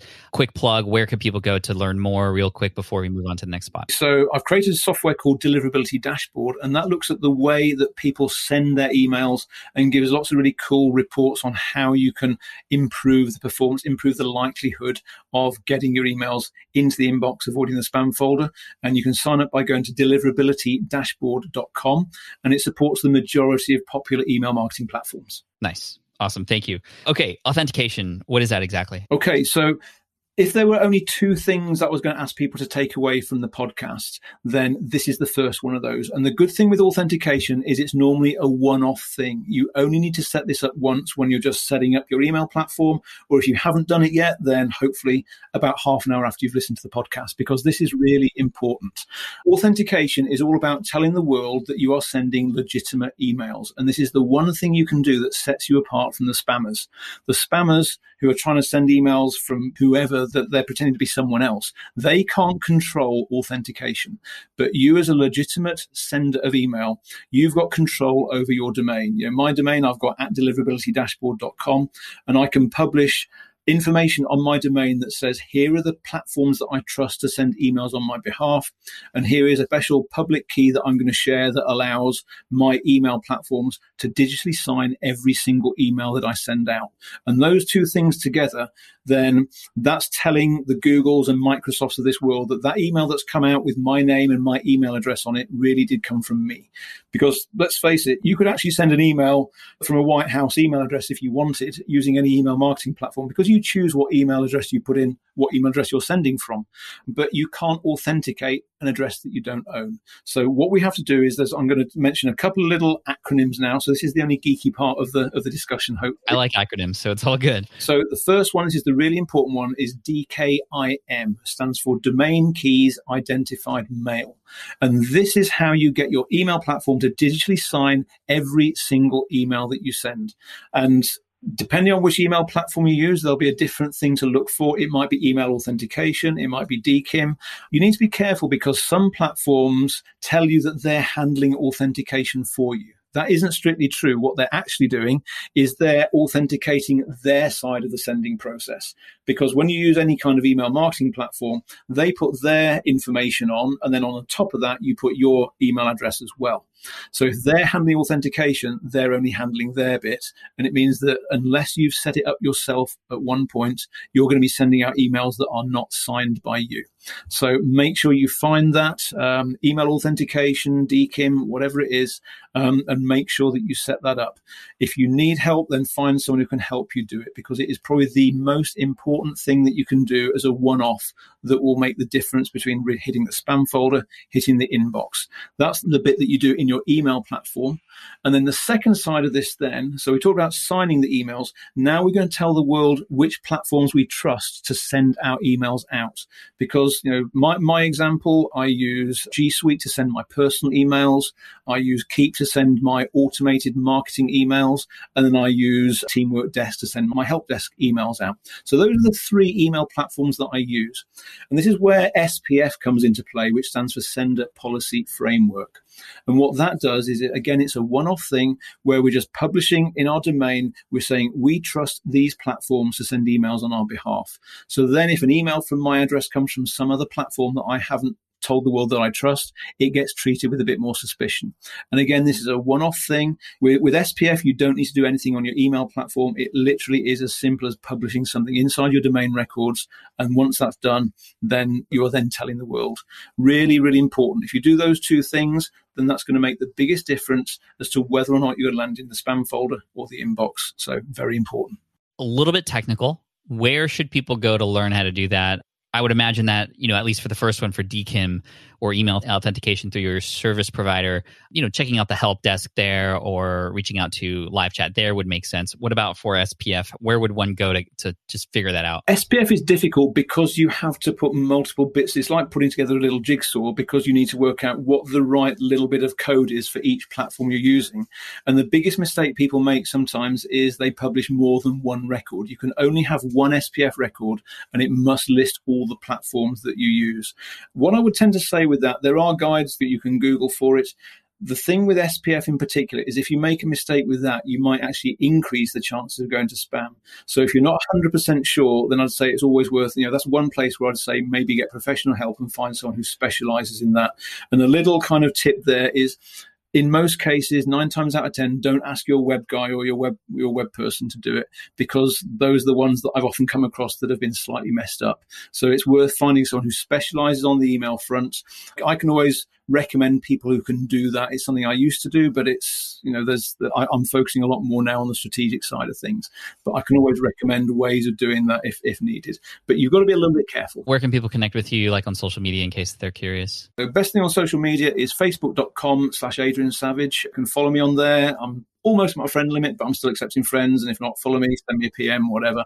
And then there's also a deliverability dashboard Facebook group as well, where I hang out and I can answer questions in there as well. Okay you know, I would imagine there are perhaps some YouTube videos. You might have to find them, um, and probably places like Upwork might have availability for people who specialize in this. There's there's a lot of places, but we won't get into any more of the technical stuff because right now we're going to go into content, and content I think is a thing that we're most familiar with when it comes to email because it's what we see, it's what we put out there into the world. But what about our content determines whether or not we have high deliverability rates or lower deliverability rates. If we had about three hours spare, maybe we could cover about 10% of this. There is just so much on, on content. You know, this is where the world has evolved so much because if we wind the clock back five years, it was really easy. It was like you said, avoid the swear words, don't mention Viagra, don't mention free. You know, there's all these, you know, there's, there was a list of 250 spammy words that in theory, if you avoided those words, you'd land in the inbox. Now, it was never quite that simple.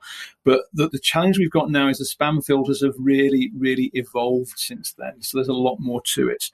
You know, I already mentioned about how Google and Co have invested in all this artificial intelligence. And this is what makes it so interesting now because you just can't really second guess what they're doing. And this is probably the best example of where gaming the system doesn't work anymore. In the good old days, people would change the word free and put FR period period EE and try and mask the words that they thought were landing them in the spam folder. And if you do that now, then that's just a one way ticket to the spam folder because Google is smart enough to realize that you're not only using a word that they might not like, and actually free isn't a bad word, I'm just using that as an example now, but they're also realizing that you're trying to be a little bit too clever and they don't like people trying to be more clever than they are. So, you know, with the content, it really does it's a lot more around just being a lot more authentic. There's four things that I talk about with content, and I, I, don't think there's many people in America called Wilf, but Wilf is an old English name that I I don't know where I came across it, but in this case it stands for four things: it's words, it's images, it's links, and frequency. And the words are what we've started talking about already, and really it's about don't overthink this stuff if you're going to send emails out, send them the way that you talk to someone. You know, don't try and work out how people want to hear from you. Just be you. Have a conversation with people. Make it sound personal. Make it sound like they're actually. Make sure you're having a one-on-one conversation with them. If you send an email to someone and it's kind of, you know, it's, it's not going to be a formal email. It's going to be kind of more, you know, I think in most cases now, if we're sending emails to our audience, we're being reasonably informal. So make sure that you're talking to someone the way that you'd be having a conversation with them. Make make sure you're sharing things, make it about you. And just the more the email that you send looks like it's been sent from your Outlook or your Gmail or your phone or whatever, and the more it sounds authentic, the more likely it's going to land in the inbox because it's about what you've got to share. That really, really matters. No, don't send a whole great big sales page in an email because that's not how it works anymore. It's all about if you're trying to put lots of, you know, changing the color and the font size and things like that. And before you know it, then the email looks like it'd be more at home on Times Square or Vegas or something like that. Then, you know, the, the, the interesting thing, I'll talk about images in a second, but in general, the plainer the email looks and the more it looks like a personal email, the more likely it is to land in the inbox. And in most cases, the shorter, the better. Don't cut it down at the expense of not getting your message across, but don't waffle unnecessarily because also, let's face it, people's attention spans are dropping anyway. So the, the briefer you can get your message, the better. But again, with anything to do with content, I often get asked, you know, should I do this or should I do that? And the thing that I'll stress is there's no actual hard and fast rules because you don't want to follow a rule at the expense of spoiling your message. That's the thing to remember the most. Yes, the images and links I'll talk about in a second, they matter. But if you can't get your message across without having a certain number of images or certain number of links, then don't try and kind of squeeze a square peg into a round hole. Still do it the way you need to. Just be aware that maybe it might impact things a little bit. But people get paranoid about this stuff, and we don't want to put a load of rules around that, that are gonna that are gonna hold everybody back. This is about just understanding if you can tweak it, then great. If not, then don't sweat it. I think that's the important thing because we never know exactly what Microsoft and Google are looking for with the words. So sometimes the only way you can be sure is actually send a few test emails out and see what happens. The only caveat that I'll mention though is because this is a big way that email has evolved is that no two people ever get the same email experience anymore. If I send you an email and it lands in your spam folder, there's nothing to say it's going to land in someone else's because it landed in your spam folder not just because of reputation, but also because of the way that you have interacted with that person in the past. So, you know, if you're on my mailing list and you're a busy guy and you can't open my emails, then after a while, your mailbox provider will realize that you haven't been reading my emails and it will probably start putting them into spam. And that's not because there's anything wrong with the emails necessarily. It's just because you weren't engaging. So that, that means that you can't learn too much from the email test that you send because just because it does go into spam it may be okay for everybody else still. So sometimes all you can do is send your emails out, see what happens, and, and kind of look at the big picture over a few days, a few weeks, a few months, or whatever.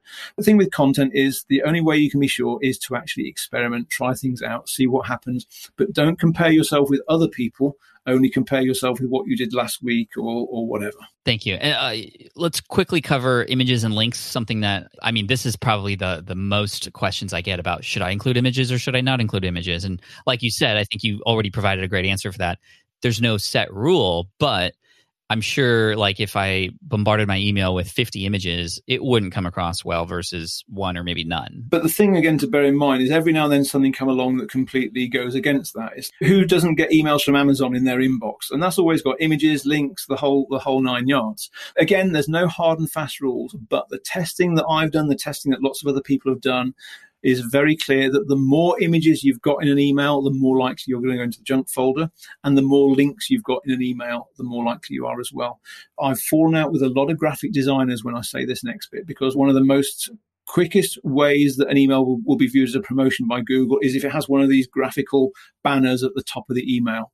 Because let's face it, if you're sending an email to your Auntie Susan, it's not going to have a great big banner at the top of the email in most cases. And you know, as soon as you do anything like that, it looks like a promotional mail. And if it looks like a promotional mail, they'll treat it like that. So don't do that. Start it off, cut to the chase, you know, dear Pat, hey Pat, whatever then share your message. If you need images in the middle of the email to reinforce or illustrate things, that's absolutely cool.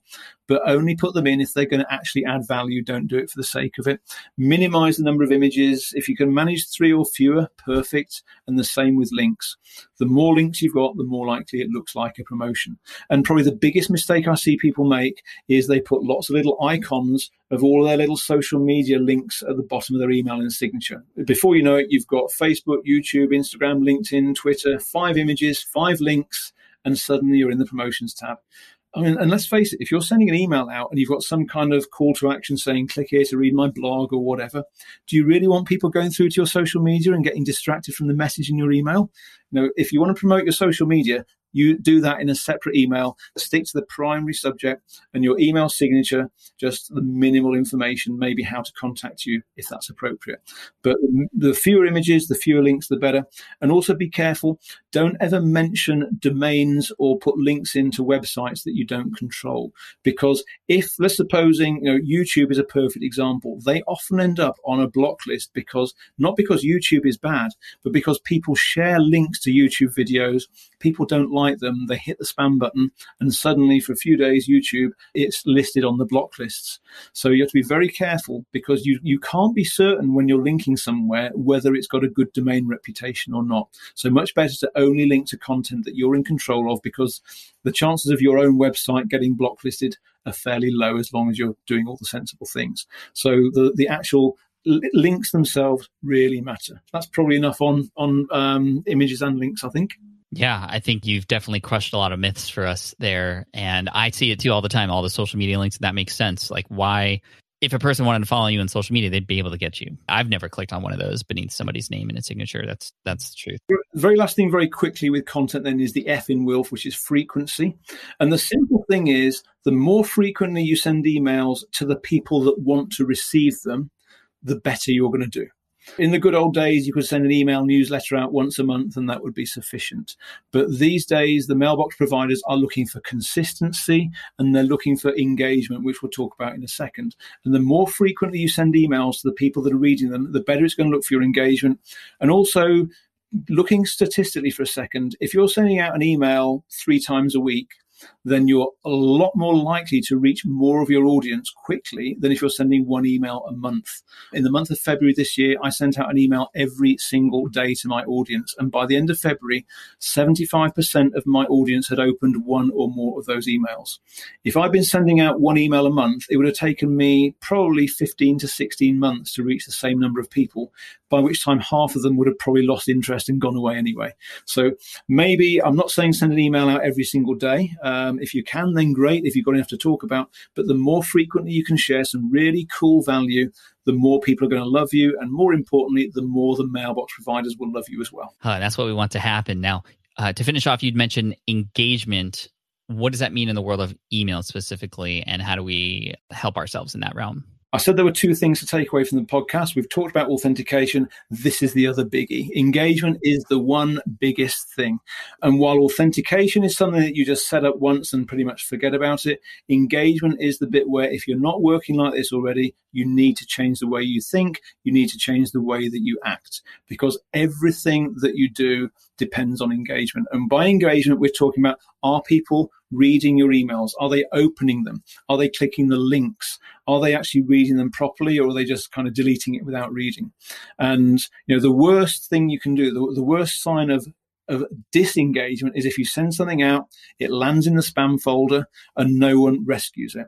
So bearing in mind that if someone signs up to your email list for the first time, then that's the only chance you've got sometimes to get them to rescue you from the spam.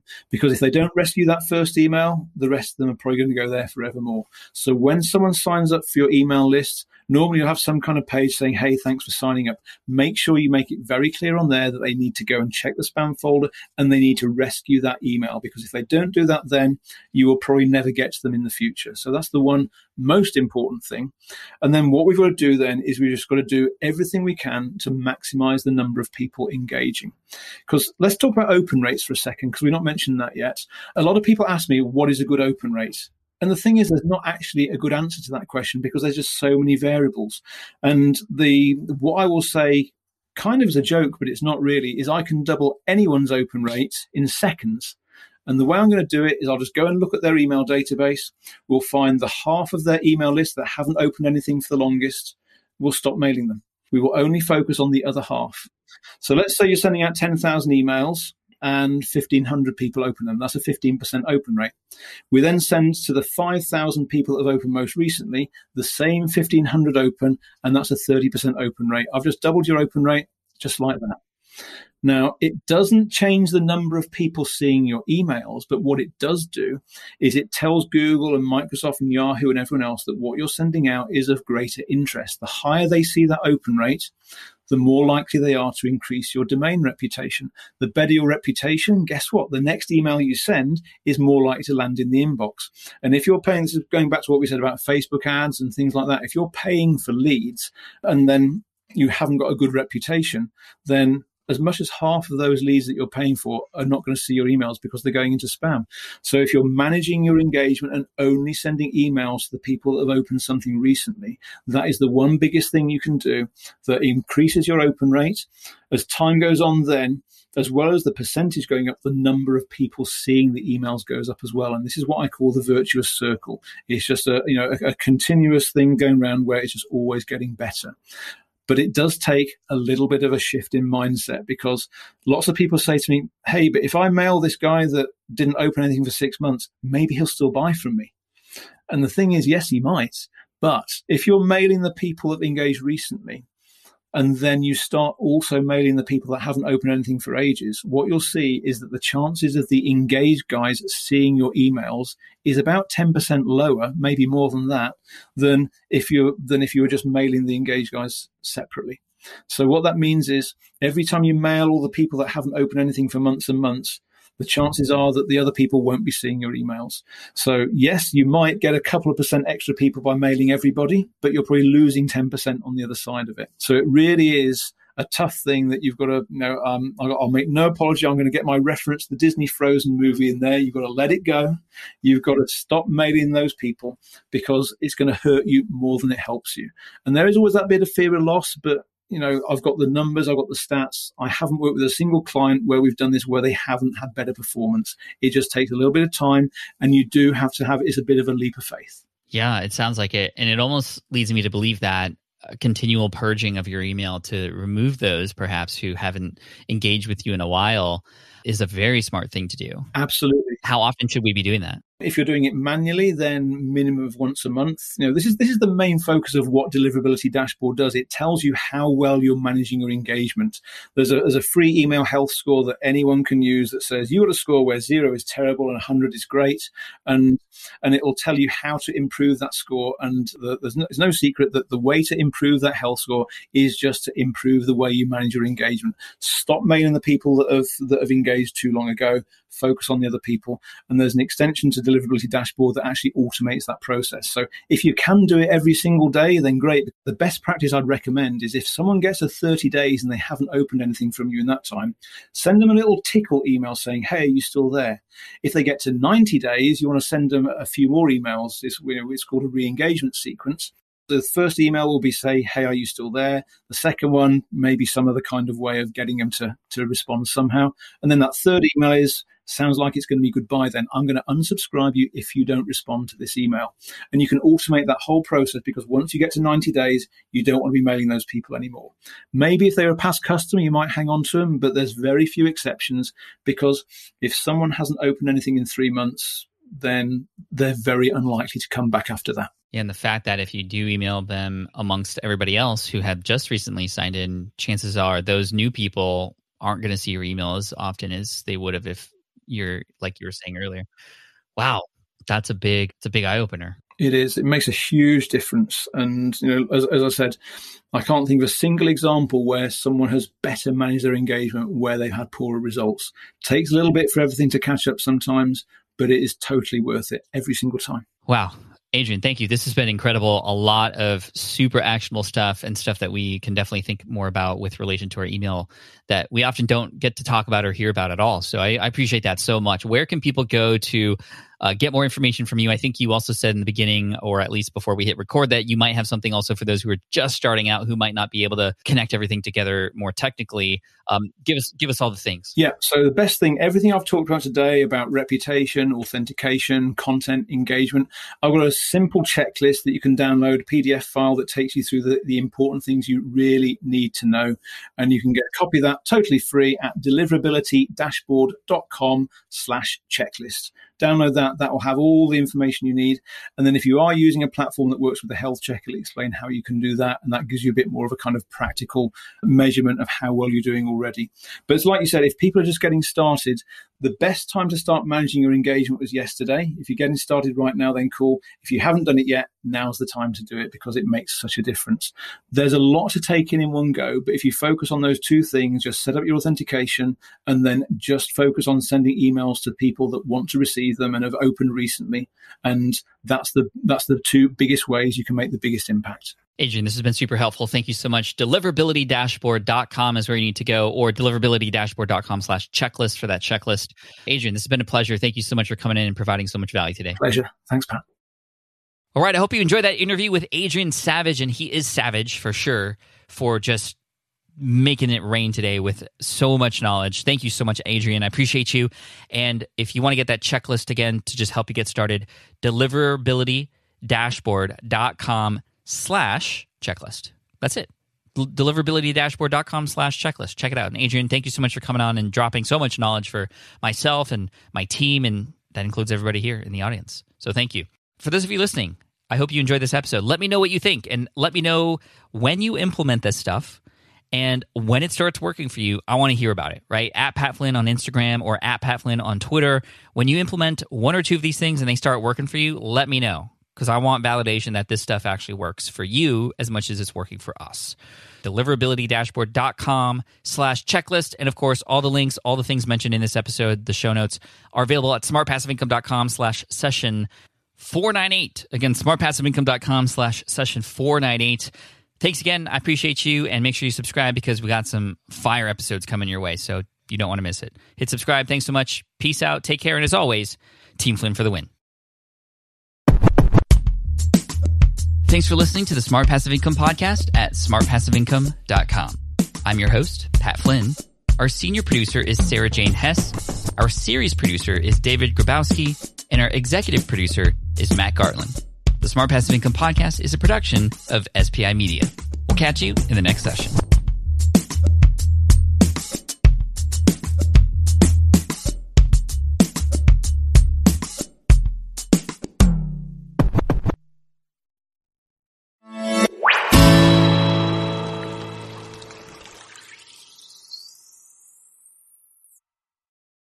Download our app in iTunes and the Google Play Store.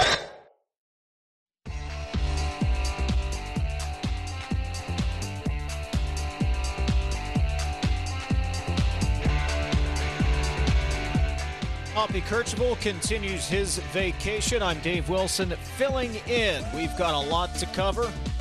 Only two hours to do it, so let's get this show started. Metro News Talk Line is underway. Do not attempt to change the station. You are surrounded. We interrupt this program to bring you an emergency news bulletin. Repeat, this is an emergency bulletin. Keep your radio turned on. Holy smoke. From the studios of the West Virginia Radio Corporation and the Metro News Radio Network, the voice of West Virginia, comes the most powerful radio show in West Virginia. This, this is Metro News Talk Line with Hoppy Kercheval. Check set line up link. Activated Telos telephone. Switch network control from Charleston to Morgantown. Stand by. Q Hoppy. You're on. Metro News Talk Line with Hoppy Kercheval is brought to you by Encova Insurance, encircling you with coverage to protect what you care about most. Visit Encova.com to learn more. Good morning. Welcome into the program, Metro News Talk Line. I'm Dave Wilson, filling in for Hoppy. He's back on Monday. Taylor Kennedy running the video today. Daniel Woods on the phones. 800 765 Talk is the phone number. 304 Talk. 304 is the text line. Coming up this morning, Secretary of State Mac Warner stops by. We'll talk to the coronavirus czar, Clay Marsh, Dr. Clay Marsh, at 11.06. Plus, we'll check in with Fox News Radio, get an update on the January 6th committee, which held hearings yesterday. Plus, vaccinations, can they be mandated? We'll get into that subject as well. Yes, yes, we'll get into the CDC's updated guidelines yesterday. And, it, okay, I'm willing to have the conversation because I think it's a conversation worth having, and I understand the frustrations out there. I too can get frustrated from time to time, especially when I don't understand what the expectations are. But let's keep the conversation on this side of crazy. That's all I ask. We'll have the conversation because I'm always curious to know and understand more about where you're coming from. I get to tell you where I'm coming from all the time, all day. But I'm always curious to hear your side as well. But let's let's just keep it this side of crazy. That's all I ask. So we'll get into that as the show unfolds today. I'm not going to put up a Twitter poll today about whether you will wear the mask or not because that proves nothing. I don't think that gets anything done. Let's just have a conversation. Speaking of staying just this side of crazy, Metro News statewide correspondent Brad McElhinny leads off with us today on Talk Line. Morning, Brad. Good morning, Dave. Always keeping the conversation just this side of crazy, right? That's what we do here. well, most of the time, anyway. Most Uh, of the time. Brad, yesterday. I can't vouch for steam release. That's out of my hands. Friday at 11:33. Shameless plug. Uh, Governor Justice held his uh, regularly scheduled coronavirus briefing yesterday. Uh, of course, that always meanders into a couple of different areas, so we'll go into a couple of different areas today. But let's start with the subject at hand: COVID and uh, the coronavirus response. What was the governor's message during his briefing yesterday? Yeah. So he was asked a couple times about the what at the moment were the impending CDC adjustments to the recommendations, and and of course those came to be true later. But you know, kind of want to tell you, he reacted because it was fresh, and so you know there was a little bit of, of a fluid nature of what he was saying. Uh, but you know, I, I don't think you're going to have this governor ha- institute a mass mandate or uh, you know, certainly not a lockdown again anytime soon. Uh, the governor did agree that the Delta variant is is becoming concerning. Those numbers have gone up in West Virginia, uh, and and you know one area where Governor Justice is in line with the CDC is agreement that that any West Virginian who hasn't been vaccinated, he says it would be extremely in their interest to do so. Uh, no moment is too soon at this point because, uh, you know, al- although it's clear that the the that the Delta variant and COVID-19 can affect those who are already vaccinated, uh, you could get it. To your benefit is the effects are going to be minimized. Uh, you're less likely to wind up in the hospital, certainly less likely to die uh, if you are vaccinated, but all bets are off if you are not vaccinated. And that's the point the governor is making, sometimes in stark terms. Uh, he, he said, uh, in, in only his way, he said there's an indicator that will really move the needle on people getting vaccinated. He said the indicator is really simple if people start dropping like flies and you start seeing body bag after body bag, you can bet your boots people will run to get vaccinated. Uh, you know, and that's a sign that he's kind of at, at wit's end. He, he's out again today, uh, giving prizes to people who have been vaccinated. But that doesn't seem to be moving the needle with people who have not. Uh, and then, you know, when he talks this way in the starkest of terms, uh, I, I, it seems like what you get is pushback rather than people saying, "Oh, he's right.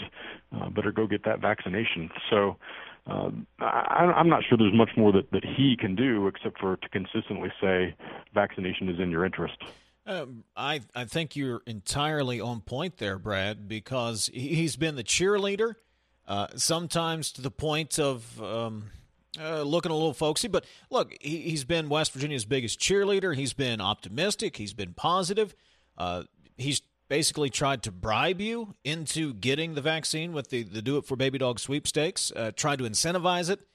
I, I guess all that's left, and and I is to go. Well, here's the stark reality of if you if you don't, this is a very real possibility here, and maybe that moves the needle. I don't think it will because I I think Brad, for the most part.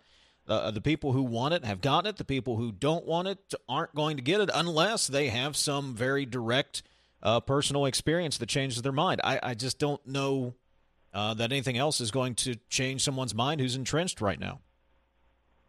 Yeah, the only thing I can think of is the start of school in a few weeks, and that may get some people who are persuadable, who are who are not just dead set against it. Because boy, I mean, the last thing any of us want, right, is to mess up the school year this year, um, to to cause cancellations or or to have uh, school declared from home for a while. Uh, to I mean, everybody's looking forward to high school football, other high school sports, uh, activities related to that, the band.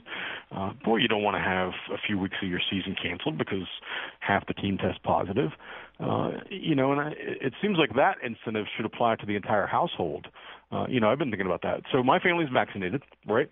Yep. But but I don't want to get even a low level COVID case in the household and mess up the start of the school year. Uh, so you know, it's it's certainly a time to be careful and, and take any precaution that you can. That was the intent of the uh, news conference. You had to go and mess that up.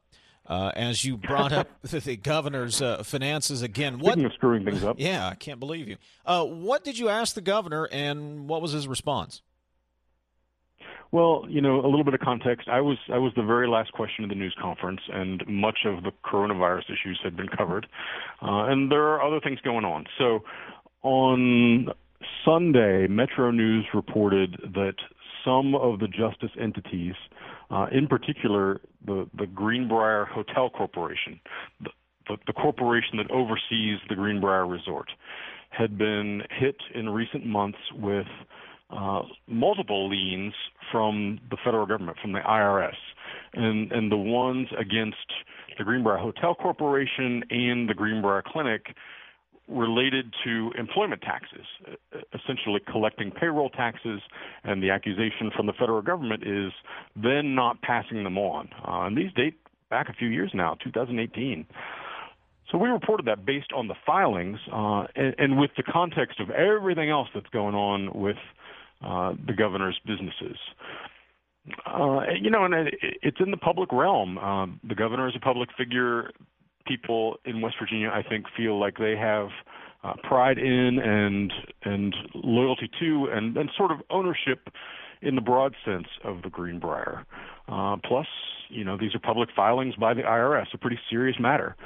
So I asked about it. Uh, I said, you know, and part of my question, which I thought was pretty straightforward, was can you provide an explanation? And I thought there might be one. I thought, you know, I wanted to give the governor a chance to say, well, that was a bookkeeping error, and we're working it out. Or to say, my, you know, we we blew it, but we're making good on it. We're we've written the check. The check is in the mail. That's something that I wouldn't have known, and I wanted to to give him a chance to publicly say, here here are some things that you don't know that that may persuade you that that you know we're working on it. Well, that wasn't where he went, unfortunately. Um, he he essentially said that this is not the public's business, uh, and the the lead quote is, "I'm super respectful and try to answer any question." I've told everyone that if you'll tend to the business of the state of West Virginia as I'm tending to the state to the business of the state, and you'll just stay out of my family's personal stuff, you'll find the final outcomes to be exactly what I've told you they'll be. Uh, they'll be worked out. So no no specifics about the liens or the reasons behind the liens. Um, I would agree with him that that you know things could. We need to watch what the final resolution is, but in the meantime, uh, he's saying that we should not be asking questions about uh, the financial difficulties faced by his family businesses. Brad, it, giving the governor the benefit of the doubt for a moment, how involved is he and has he been with these businesses? I mean, he's been office, you know, he's in his second term here. So how involved has he been? And could he even offer up an explanation? Or is this a situation where he's finding out and going, now he has to go back to the people who are running these businesses and go, what exactly is going on here, folks? I mean, do we do we know what the situation is there? Well, I mean, not not not entirely. When the governor speaks of it publicly, he he says that he has turned over the running of the Greenbrier to his daughter Jill and the running of the coal operations to his son Jay. Uh, it's clear from the court record, uh, you know, a, another issue of the governor's finances is he he and his companies have lawsuits against their major lenders, uh, Greensill Capital and Carter Bank and Trust of Virginia. And the lawsuit against Carter Bank and Trust specifically alludes to meetings that Jim Justice was in uh, to try to deal with uh, with with sorry. It, it's actually the Greensill lawsuit that makes makes references to meetings, but um, but but you know, trying to get a handle on this, trying to figure out well, where do things stand? Uh, Greensill was clearly uh, collapsing, and uh, the governor became involved in some Saturday meetings, according to the court record, in White Sulphur Springs about uh, what to do and where things stood. So he he, he obviously is somewhat involved. Don't know to what degree.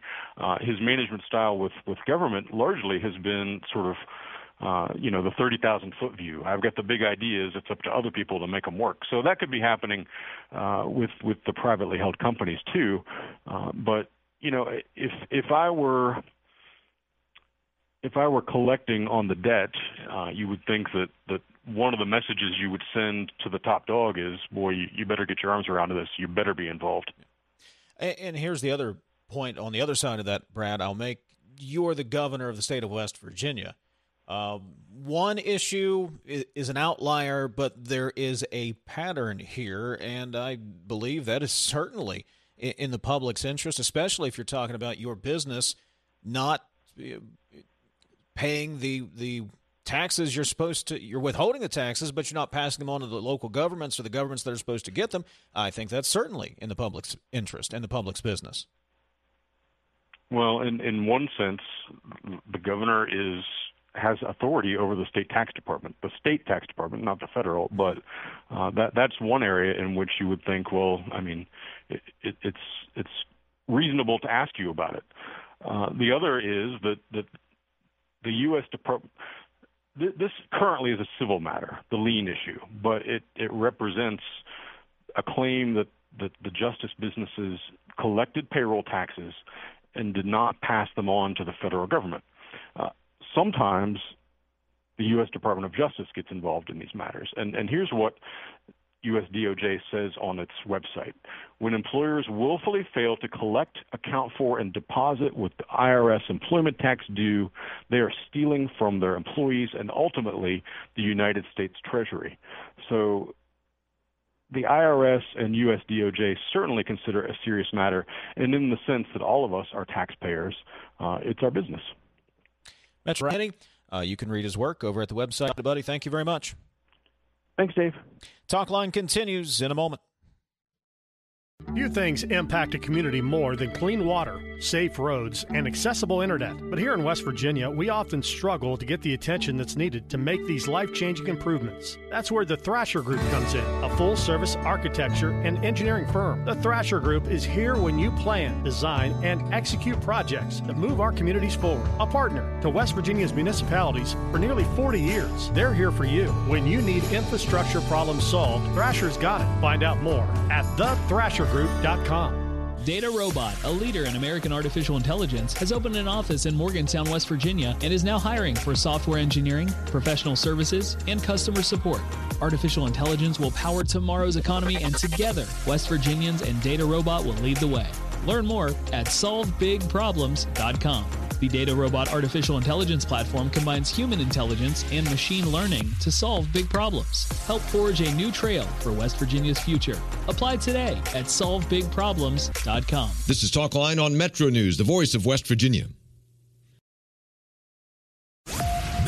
News this morning. The biggest stories from around the state of West Virginia when you want them. Chris Lawrence at the anchor desk. We are ready to get your day started with the information you need in West Virginia. Carrie Hodousek brings you the day's headlines. A banking company is claiming more than $58 million from Governor Jim Justice and First Lady Kathy Justice based on guarantees they signed. Carter Bank and Trust has filed claims over those millions of dollars based on recent defaults of the Greenbrier Sporting Club and Oakhurst Club. This is the latest in the legal back and forth between the Justice businesses and their longtime bank. Kyle Wiggs at the sports desk. West Virginia played very well, got into the Elam ending. First point was a free throw, then Kevin Jones scored off the baseline. Tarik Phillip and Nathan Adrian would hit back to back threes to get West Virginia to the targeted score. So West Virginia will play Team 23 Wednesday night in Charleston in that regional championship. And Hoppy Kercheval's daily commentary. Metro News this morning. Listen where you get your favorite podcasts and online at WVMetroNews.com.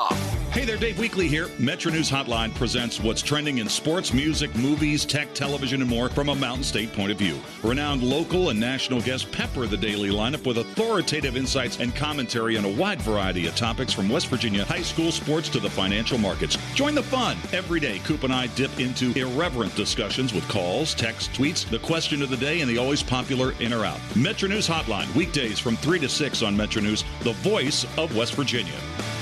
Your source for news in the Mountain State is Metro News. Weekday mornings, start your day with the morning news. Three hours of the biggest stories across West Virginia, along with sports, weather, and more. Stay updated throughout the day with reports at half past each hour and find all the info you need on your schedule at WVMetroNews.com. The news you want from the name you trust. Metro News for 36 years, the voice of West Virginia.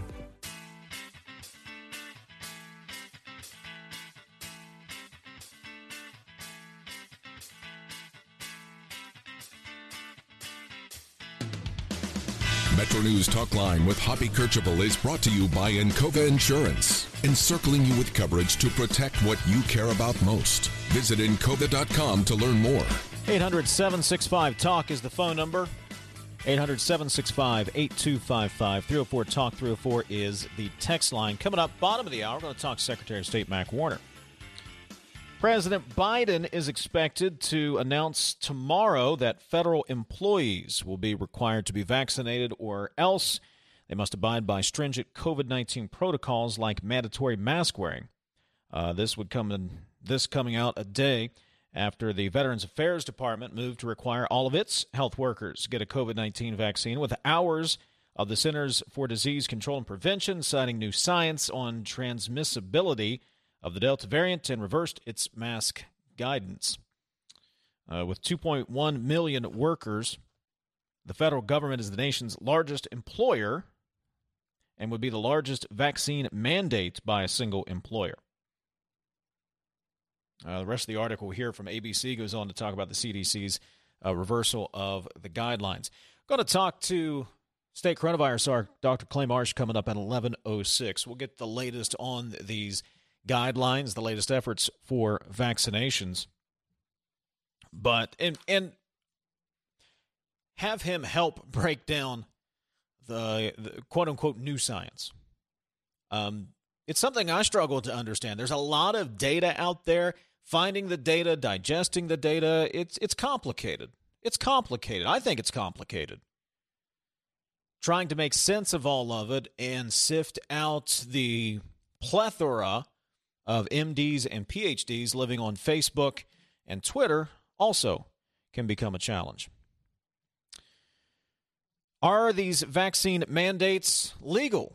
Fox News, uh, Fox News Radio's Rachel Sutherland joins us. Rachel, good morning.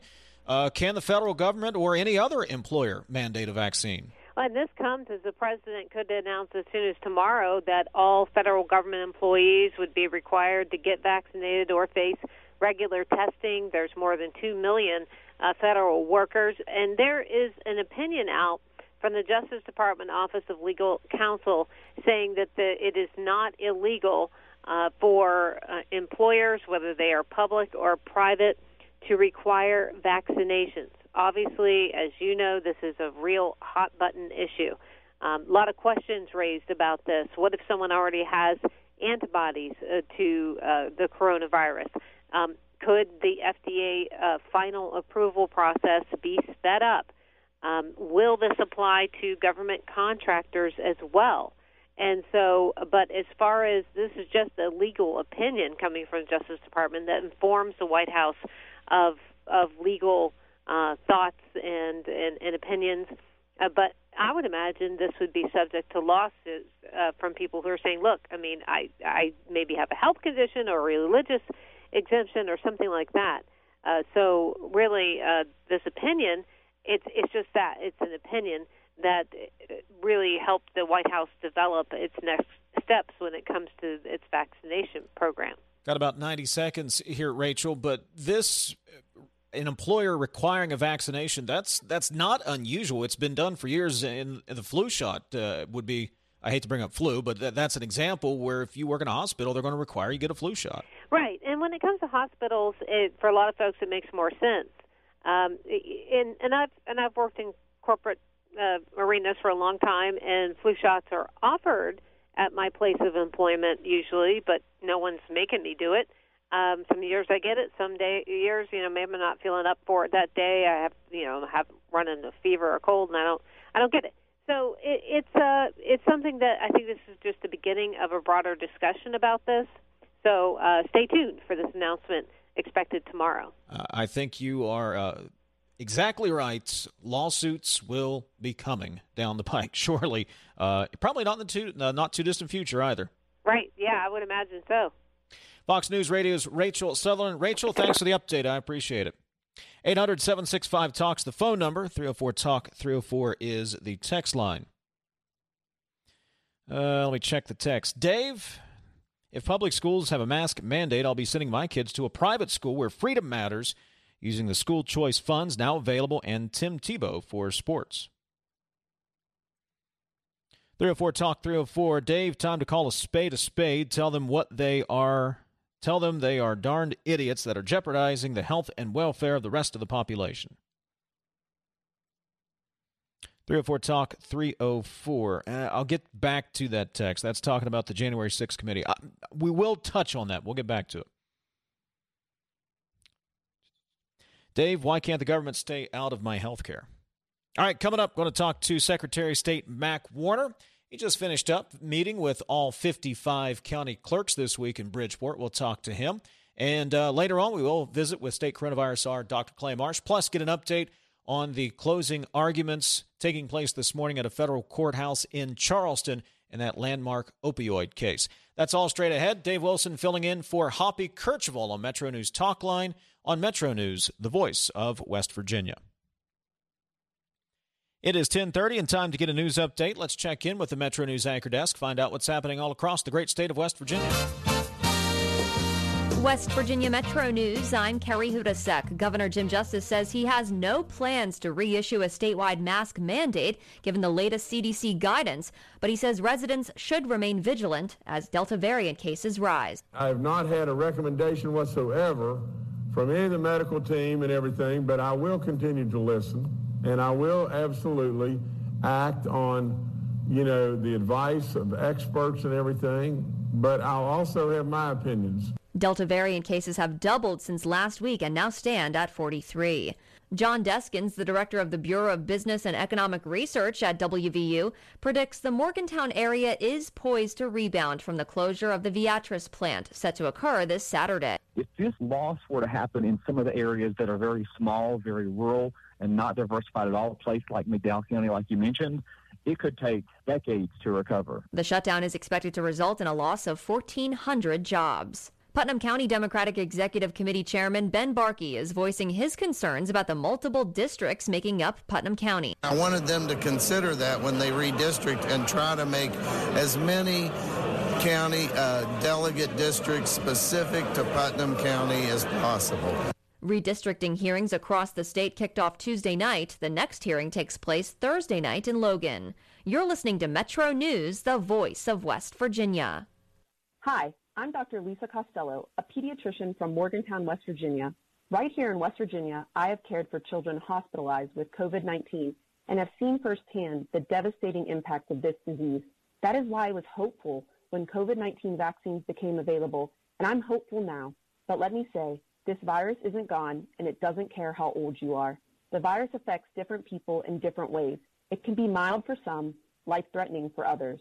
With COVID 19 vaccinations, you can protect yourself, you can protect your family, and you can help build a community of immunity here in West Virginia.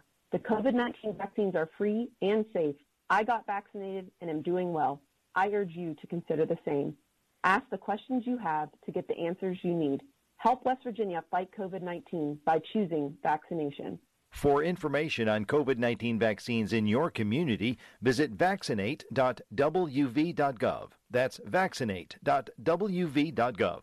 This upcoming weekend is a sales tax holiday, and National Federation of Independent Business State Director Gil White says it's about supporting small businesses still working to recover from the COVID crisis. Small business accounts for almost, really almost all of West Virginia's employers uh, and small business employees. The holiday runs from Friday through Monday. And Governor Jim Justice will announce another round of Do It For Baby Dog winners today, part of his COVID 19 vaccination sweepstakes. From the Metro News Anchor Desk, I'm Carrie Hodousek.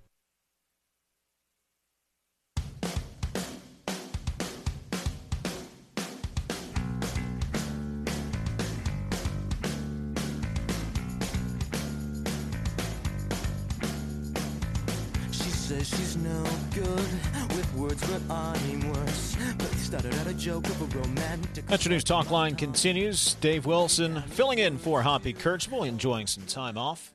Hoppy will be back on Monday. Just wrapped up this week two day conference in Bridgeport involving all 55 of the state's county clerks. Nearly 180 clerks, local election staff, members, guests, all in attendance, including West Virginia Secretary of State Mac Warner, who joins me on Metro News Talk Line. Good morning, Mac, uh, Secretary Warner. Good morning, Dave. Good to be with you. Your uh, overall impressions? How did the uh, conference in Bridgeport go this week?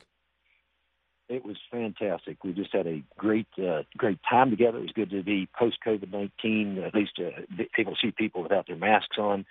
Um, we had a lot of hard work, and then it was a time for a little bit of congratulations. Uh, West Virginia just did a fantastic job in the election last year, and this training gives us a chance to you know, learn lessons from from this last year, but also prepare uh, for 2022. And so, uh, the big announcement that uh, came out during that uh, conference was that we have now cleared that backlog of, of um, on the list maintenance, of list maintenance that uh, I was addressed when I came into this office. Uh, we, we've now taken off 364,000 names uh, off the list, and so um, the significance of that is, is we now have zero counties in West Virginia that have more registered voters than we do people of voting age population. So, obviously, if you have more people registered than you do people, you've got a problem. And we've now corrected that situation in West Virginia.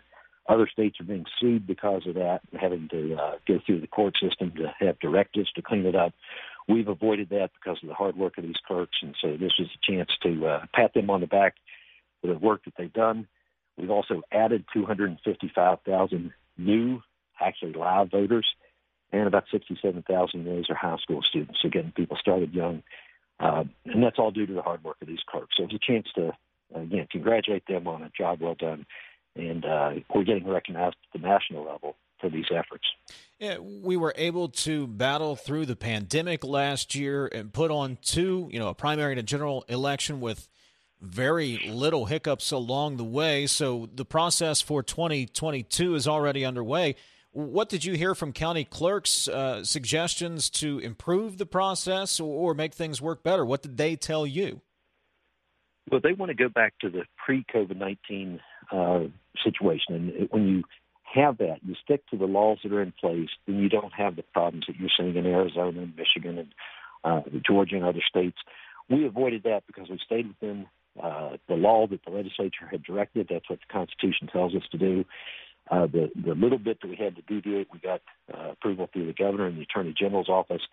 So the very minor uh, things that we uh, went through as far as those adjustments. Uh, we then, as you know, we sent out absentee applications. Um, then in the general election, we opened up a portal instead of sending out these applications. And the clerks want to return back to what state law says, and that is at the request of a um, of a voter to get an absentee ballot. So we'll have to see where we are next year with regards to the COVID uh, situation, whether we're still going to be under some of the restrictions.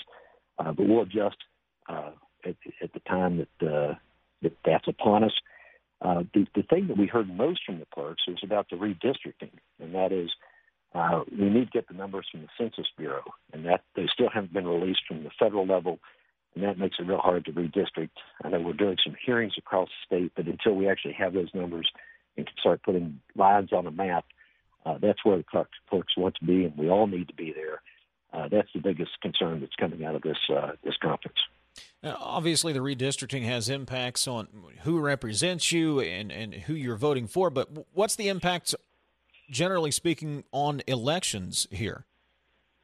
Well, take there in Mon County, there's a, it's a there's a five member district. Well, there's now you have not just the census redistricting, but the state law now says you're going to have single member districts. So there's kind of a double whammy. It's hitting those uh, places throughout the state that have the multi member districts. So that's a lot of uh, you know, re- redrawing the lines, redrawing districts. Uh, if there's a delegate that lives on the other side of the line from where they're, the district they, they've been representing, is a delegate um, be able to move in that amount of time? These decisions have to be made by November of this year because state law says they have to live in the district uh, for one year uh, prior to the election. So that's his time crunch. It's like a shot clock that's expiring on us, and we got to get on with it. But until the federal government releases those numbers, it's hard for us to do our work. So I just want the listeners to know there's nothing the state has done or the counties have done or could do to speed this process up. We're being held up by the federal government.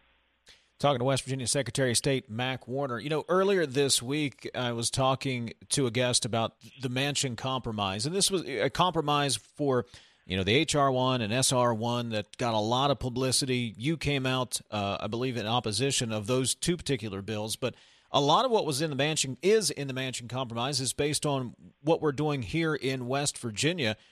I take that as a compliment that uh, what we're doing here, Mac, is being used as possibly a model to implement uh, across the country. How do you see it?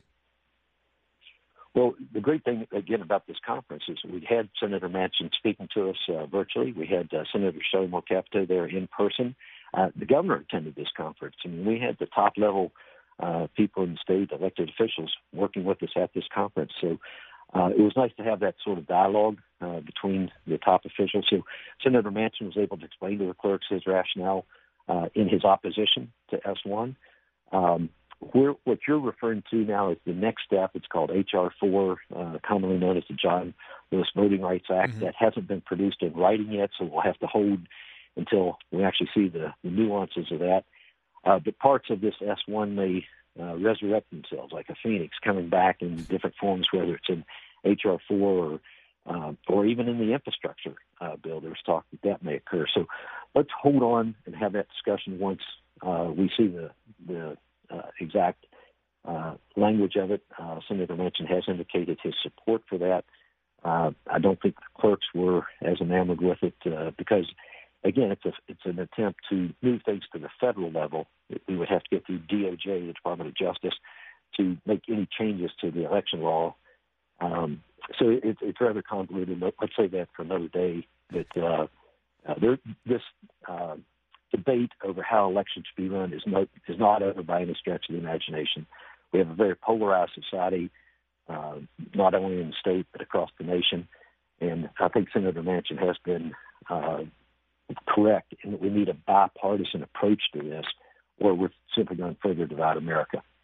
West Virginia Secretary of State Mac Warner, we'll leave it there. Congratulations on getting the voter rolls cleaned up. That is something that has been needed done for a long time. Congratulations on a successful conference, and uh, take a big deep breath.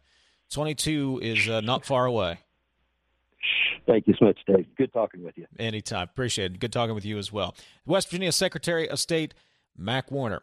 All right, coming up, we're going to have a little open phone opportunity here. The Centers for Disease Control and Prevention revising its advice, its recommendations, its guidelines yesterday, advising that even fully vaccinated individuals mask up in areas of high risk, substantial risk. Want to hear what you think? All I ask, all I ask is we keep it on this side of crazy. That's all. 800 765 Talk is the phone number. 304 Talk 304 is the text line. Jeff Jenkins going to join me in just a moment as well. We'll get an update on the opioid trial going on at a uh, federal courthouse in Charleston. We'll do that next. Your calls, texts, and tweets are welcome as always. Dave Wilson sitting in for Hoppy Kercheval on Metro News Talk Line. We're back in a minute. It seems like today everyone has an opinion on how to power America's electricity needs. Some want to see greater expansion of renewable energy sources like wind and solar. Some believe gas fired power plants or even nuclear are the preferred method. Well, think about this. West Virginia's eight coal fired power plants are modern electricity manufacturing facilities, providing reliable, secure, and affordable power. And they've been doing that for decades. These plants also support a strong and productive mining workforce. And when combined, the coal mining and power generation industries account for nearly 20% of our state's gross domestic product. Energy production is a critical critical issue. Severe weather, terrorism, and a reliable grid can certainly impact your ability to turn on the lights in your home or have power for your business. As the national debate over energy production intensifies, remember the importance and reliability of coal fired electricity. A message from the West Virginia Coal Association. The chance of bowling a perfect game, 1 in 11,000. The chance of becoming a famous YouTuber, 1 in 135. The chance of cracking the screen of your smartphone, 1 in 6. So, what's the chance of winning the West Virginia lottery? It's zero if you don't play. With prizes ranging into the millions for draw games, instant win scratch offs, and an app to make it all easier, don't you think it's time to take your chance? You may be a winner. App does not allow purchases. Please play responsibly at a distance. You're listening to Talkline on Metro News, the voice of West Virginia. This morning. The biggest stories from around the state of West Virginia when you want them. Chris Lawrence at the anchor desk. We are ready to get your day started with the information you need in West Virginia. Carrie Hodousek brings you the day's headlines. A banking company is claiming more than $58 million from Governor Jim Justice and First Lady Kathy Justice based on guarantees they signed. Carter Bank and Trust has filed claims over those millions of dollars based on recent defaults of the Greenbrier Sporting Club and Oakhurst Club. This is the latest in the legal back and forth between the Justice businesses and their longtime bank. Kyle Wiggs at the sports desk. West Virginia played very well, got into the Elam ending. First point was a free throw. Then Kevin Jones scored off the baseline. Tarik Phillip and Nathan Adrian would hit back to back threes to get West Virginia to the targeted score. So West Virginia will play Team 23 Wednesday night in Charleston in that regional championship. And Hoppy Kercheval's daily commentary. Metro News this morning. Listen where you get your favorite podcasts and online at WVMetroNews.com. Hey there, Dave Weekley here. Metro News Hotline presents what's trending in sports, music, movies, tech, television, and more from a Mountain State point of view. Renowned local and national guests pepper the daily lineup with authoritative insights and commentary on a wide variety of topics from West Virginia high school sports to the financial markets. Join the fun. Every day, Coop and I dip into irreverent discussions with calls, texts, tweets, the question of the day, and the always popular in or out. Metro News Hotline, weekdays from 3 to 6 on Metro News, the voice of West Virginia. Your source for news in the Mountain State is Metro News. Weekday mornings, start your day with the morning news. Three hours of the biggest stories across West Virginia, along with sports, weather, and more. Stay updated throughout the day with reports at half past each hour. And find all the info you need on your schedule at WVMetroNews.com. The news you want from the name you trust. Metro News. For 36 years, the voice of West Virginia.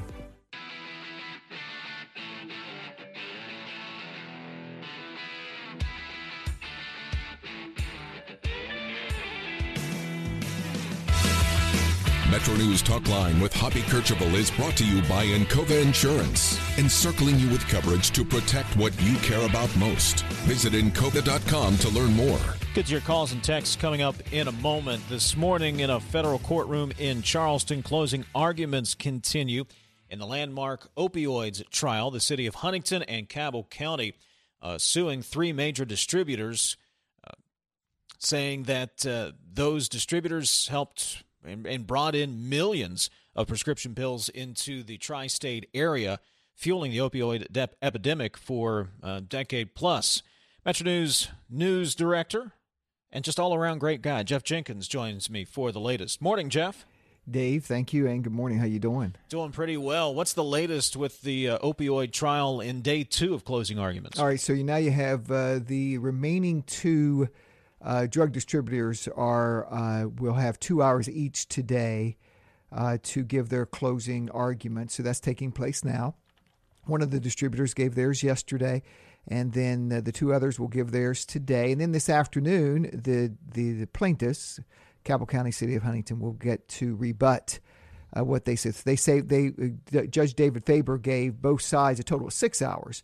So there's a couple hours left for the plaintiffs, and in the civil trial, they have the opportunity to rebut what uh, what the defense says. So they'll come back, they'll do that, and then it'll be over. Well, I think what'll be interesting is what Judge Faber says at the end of all this, because this is a bench trial. So he may give some indication on how long he may take to rule on this because at some point he's going to make a ruling. Will he say he doesn't have to say anything, but he might say he doesn't. I mean, he might, but he might say, and he's and he's you know during this, and I've been down there uh, just. I mean, it's been going on for weeks, and I've been down there just a few days, but you, you know he's he's got back and forth with these attorneys all the way through, and so he might.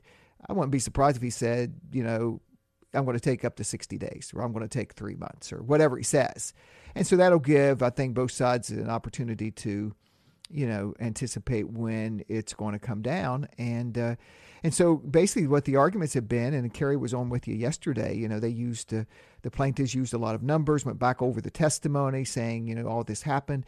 And then when the defense, the first company got up yesterday, one of the things they said, Dave, was all Huntington and Cabell County want to do is back up a big pickup truck to the courthouse and get millions of dollars, and they have no proof that it, we cause this. So the causation. So that really the question here is causation, right? I mean, there's no question that these pills were sent by these companies, but they say, hey, we we did it because doctors were prescribing them. We did it because you know that's you know it's not it's not up to us. So they're kind of saying, hey, we're not to blame here. And so that's what the judge will have to decide. Did they actually cause it? There's no denying hmm. it happened. Did they cause it? That's that's going to be an interesting. Well, I can't. I can't wait to hear the judge's ruling because that sounds like that old argument, Jeff. Hey, I'm, I'm just the, I'm just the messenger. You ordered them, I sent them. Once they leave my uh, possession, that's it's, it's not my problem. No. Uh, but the plaintiff, but, but, the plaintiffs, but you said this yeah. happened. Yeah, but the plaintiffs say, hey, there were signs you knew, you had knowledge, and they presented testimony Mm. that there was knowledge. They presented email testimony that there was emails between high-ranking officials in the drug companies that they knew that these pills were being gobbled up uh, in an unusual way, and they didn't do anything to stop it. And so they say there is causation there because you, it's not like you were oblivious to everything. I mean, you, you, you learned things were happening, and then you should have stepped in and did and, and should have done something, and you didn't do it. It's like when a uh, when a college coach goes, "Hey, I, I had no idea what's happening off campus. I once they leave the facility, they're out of my control." Yeah, you're mixing the worlds here, right? Okay. Hey, what's going on? West Virginia State University uh, President Nicole Pride, she has been uh, embattled to say the least. There are some calling for her removal, but she made a couple of hires, didn't she? Well, here's the deal. Uh, she was hired uh, about a year ago by the uh, Board of Governors at West Virginia State, and she came from, she had an academic background, but she also had more of a, uh, a business PR type background. She was a very impressive candidate, uh, and she was hired the first female. Uh, to be the president at West Virginia State University, which has a very long, storied history, historical black institution, and so she was hired, and uh, and so she came in. And we got we have a letter. You know, uh, several members of her cabinet uh, sent a letter to a two-page letter to the Board of Governors saying we think she should be removed and an investigation should begin. And they listed a number of reasons. One is kind of her management style, which they claimed retaliation was used, uh, demeaning type language, uh, those type of things, uh, and uh, and it was signed. And one of those who signed it was the provost, uh, whom that Pride had hired last November as the provost. Uh, so we learned yesterday from well, then the board of governors had a meeting two weeks ago, and they had a, a closed door meeting, executive session. They came out, they met for five hours, and they came out and said we didn't make any decisions, and they didn't, you know, obviously I think this is what they were discussing. Uh, and so now we get we got word yesterday from West Virginia State, two separate releases that uh, that uh, Pre- uh, President Pride had hired uh, a chief of staff and a vice president, one position there of uh, of, of a of a man who's been very impressive credentials. If you read our story at wvmetronews.com, he's been in higher education in other states. He's he's done a lot. I mean, he's held very impressive positions. So she's brought him in to be her chief of staff, and what the release said, her basically her chief advisor that's going to help uh, her. And then uh, also they announced the hiring of a provost. We don't know where the other provost went, if she quit or I mean she was on the letter, but and that was just a couple of weeks ago. And now they hired a new provost. Now this new provost has been at state a long time. She appears to have been, you know, well liked, well accomplished. She was a dean of the School of Professional Studies. Uh, and she praised Pride in the release that was sent out yesterday for what a good job she's been doing. The Board of Governors meets on Friday, and to take up a personnel issue, which I think is going to be this issue. I mean, a, a pride of the of the of the no confidence letter that came. Meanwhile, some members of the faculty have been meeting about no confidence. They haven't taken an official vote. We'll see. It almost gets the sense, and Pride's not talking. And I reached out to West Virginia State for some background on this yesterday. Didn't receive a response, but it appears that Pride may be making some hires that would that the board might favor. Like if you're hiring someone, she's never mm-hmm. been a president before, so you're hiring someone as your chief of staff who's has an impressive credentials and is going to be your chief advisor, and that might gain some favor with the BOG. Which again, this the BOG hired her last year, right? So do they want to, you know, fire yeah. her after a year, or you know, or or they want to save face too? And maybe she's made some hires to say, okay, I'm, you know, I've got some assistants here, put some good people in place, we're ready to go. So we'll, we'll, see. We'll continue to follow it. You can read about it right now at WVMetroNews.com, and uh, we'll have reactions later today from the trial in Charleston as well. Jeff, I appreciate the update. Thank you, buddy. See you, man. Do you need a few million to get by? Lotto America offers jackpots that start at $2 million and grow until somebody wins. Drawings take place every Wednesday and Saturday, and there are nine ways to win a prize. So for manageable millions, Lotto America is your best bet to win a small fortune for just a buck. The Lotto America jackpot is $2.15 million. If you are a senior or someone with disabilities, there are many programs that can help you live safely and more independently in your own home. The West Virginia Aging and Disability Resource Center can help you find and receive the services and supports you need, including in home workers to help you with everyday tasks. To find out more information, call the West Virginia Aging and Disability Resource Center at 866 981 ADRC. That's 866 981 2372 or visit WVNavigate.org. This ad is supported by the Centers for Medicare and Medicaid Services of the U.S. Department of Health and Human Services as part of a financial assistance award beginning in 2011 and totaling over $19 million with 92.4% funded by CMS HHS and 7.6% funded by the state of West Virginia, totaling over $1.6 million. The contents are those of the authors and do not necessarily represent the official views nor an endorsement by CMS, HHS, or the U.S. government. Fruth Pharmacy is offering curbside pickup. Simply call your local Fruth and ask to place a curbside order. A friendly Fruth associate will call you once your order is complete and let you know when you can come pick it up. Once you arrive, please call your store and their staff will bring your purchase to your car. Fruth Pharmacy wants you to stay happy and healthy. Please feel free to utilize their drive through, local delivery, and curbside pickup services at this time. Fruth, your hometown family pharmacy. This is Talkline on Metro News, the voice of West Virginia. News this morning. The biggest stories from around the state of West Virginia when you want them. Chris Lawrence at the anchor desk. We are ready to get your day started with the information you need in West Virginia. Carrie Hodousek brings you the day's headlines. A banking company is claiming more than $58 million from Governor Jim Justice and First Lady Kathy Justice based on guarantees they signed. Carter Bank and Trust has filed claims over those millions of dollars based on recent defaults of the Greenbrier Sporting Club and Oakhurst Club. This is the latest in the legal back and forth between the Justice businesses and their longtime bank. Kyle Wiggs at the sports desk. West Virginia played very well, got into the Elam ending. First point was a free throw, then Kevin Jones scored off the baseline. Tarik Phillip and Nathan Adrian would hit back to back threes to get West Virginia to the targeted score. So West Virginia will play Team 23 Wednesday night in Charleston in that regional championship. And Hoppy Kercheval's daily commentary. Metro News this morning. Listen where you get your favorite podcasts and online at WVMetroNews.com.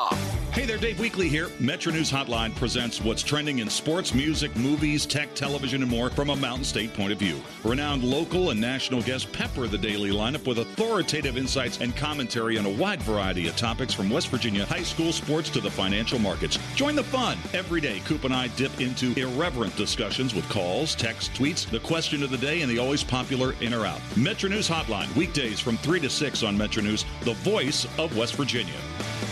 Your source for news in the Mountain State is Metro News. Weekday mornings, start your day with the morning news. Three hours of the biggest stories across West Virginia, along with sports, weather, and more. Stay updated throughout the day with reports at half past each hour and find all the info you need on your schedule at WVMetroNews.com. The news you want from the name you trust. Metro News for 36 years, the voice of West Virginia.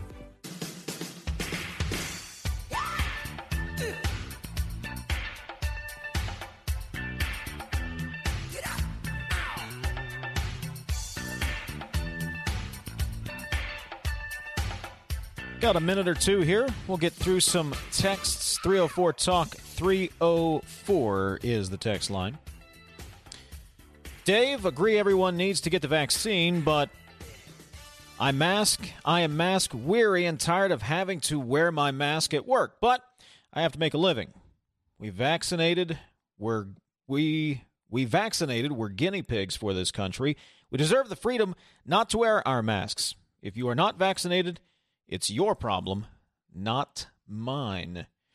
304 Talk 304. Dave, I've been fully vaccinated for about two months now. I still wear my mask anytime I go into any establishment, even though I'm usually the only one. Fact is, here in my little mountain town, less than 50% are vaccinated. The other half are so drugged out that I don't want them near me either. They will have to mandate that I take my mask off. 304 Talk 304. Dave, wear a mask, don't wear a mask, get the vaccine, don't get the vaccine. Wear two masks, socially distance, sit down, and shut up. Herd immunity, get your vaccine. The Trump vaccine needs more time. Can we all finally agree that the so called experts are making it up as they go along? 304 Talk 304. Hey, I wore my mask, still do in airports and on planes because federal crime not to. I social distance. I got my two doses of the Pfizer vaccine as soon as it's eligible. I do not care what other people do, but I've done all the things I'm supposed to do going along. That'll do it for hour number one. Hour number two is on the way. This is Talkline on Metro News, the voice of West Virginia.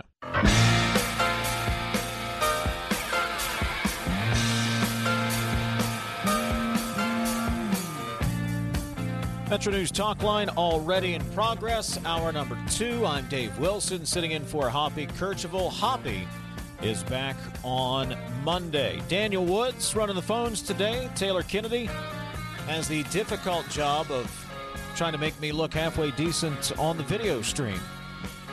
You can participate at 800 765 TALK. 800 765 8255 is the phone number. And 304 Talk 304 is the text line. Thanks for hanging out with me wherever you may be across the state of West Virginia. Or, of course, we're on the web as well, WVMetroNews.com. Coming up this hour, we're going to talk state coronavirus czar Dr. Clay Marsh in just a moment. And a little bit later, I'll tell you about a pending lawsuit. That's coming up bottom of the hour, plus an update on yesterday's testimony in front of the January 6th committee. CDC revising its guidelines yesterday. Concern over the Delta variant continues. Joining us now is state coronavirus czar Dr. Clay Marsh. Good morning, Clay. Dave, how are you? Good to talk to you. Uh, good to talk to you as well. I'm hanging in there. How are you doing? I'm doing well, thanks. How, what is the latest as far as spread of the Delta variant here in the state of West Virginia? How are we doing in that regard? Well, you know, we know that the Delta variant, which now makes up, you know, well over 83% of the cases of new cases of, of COVID 19 in the country, um, is also circulating in West Virginia. The governor reported yesterday the updated numbers of the Delta cases, which I believe were 43.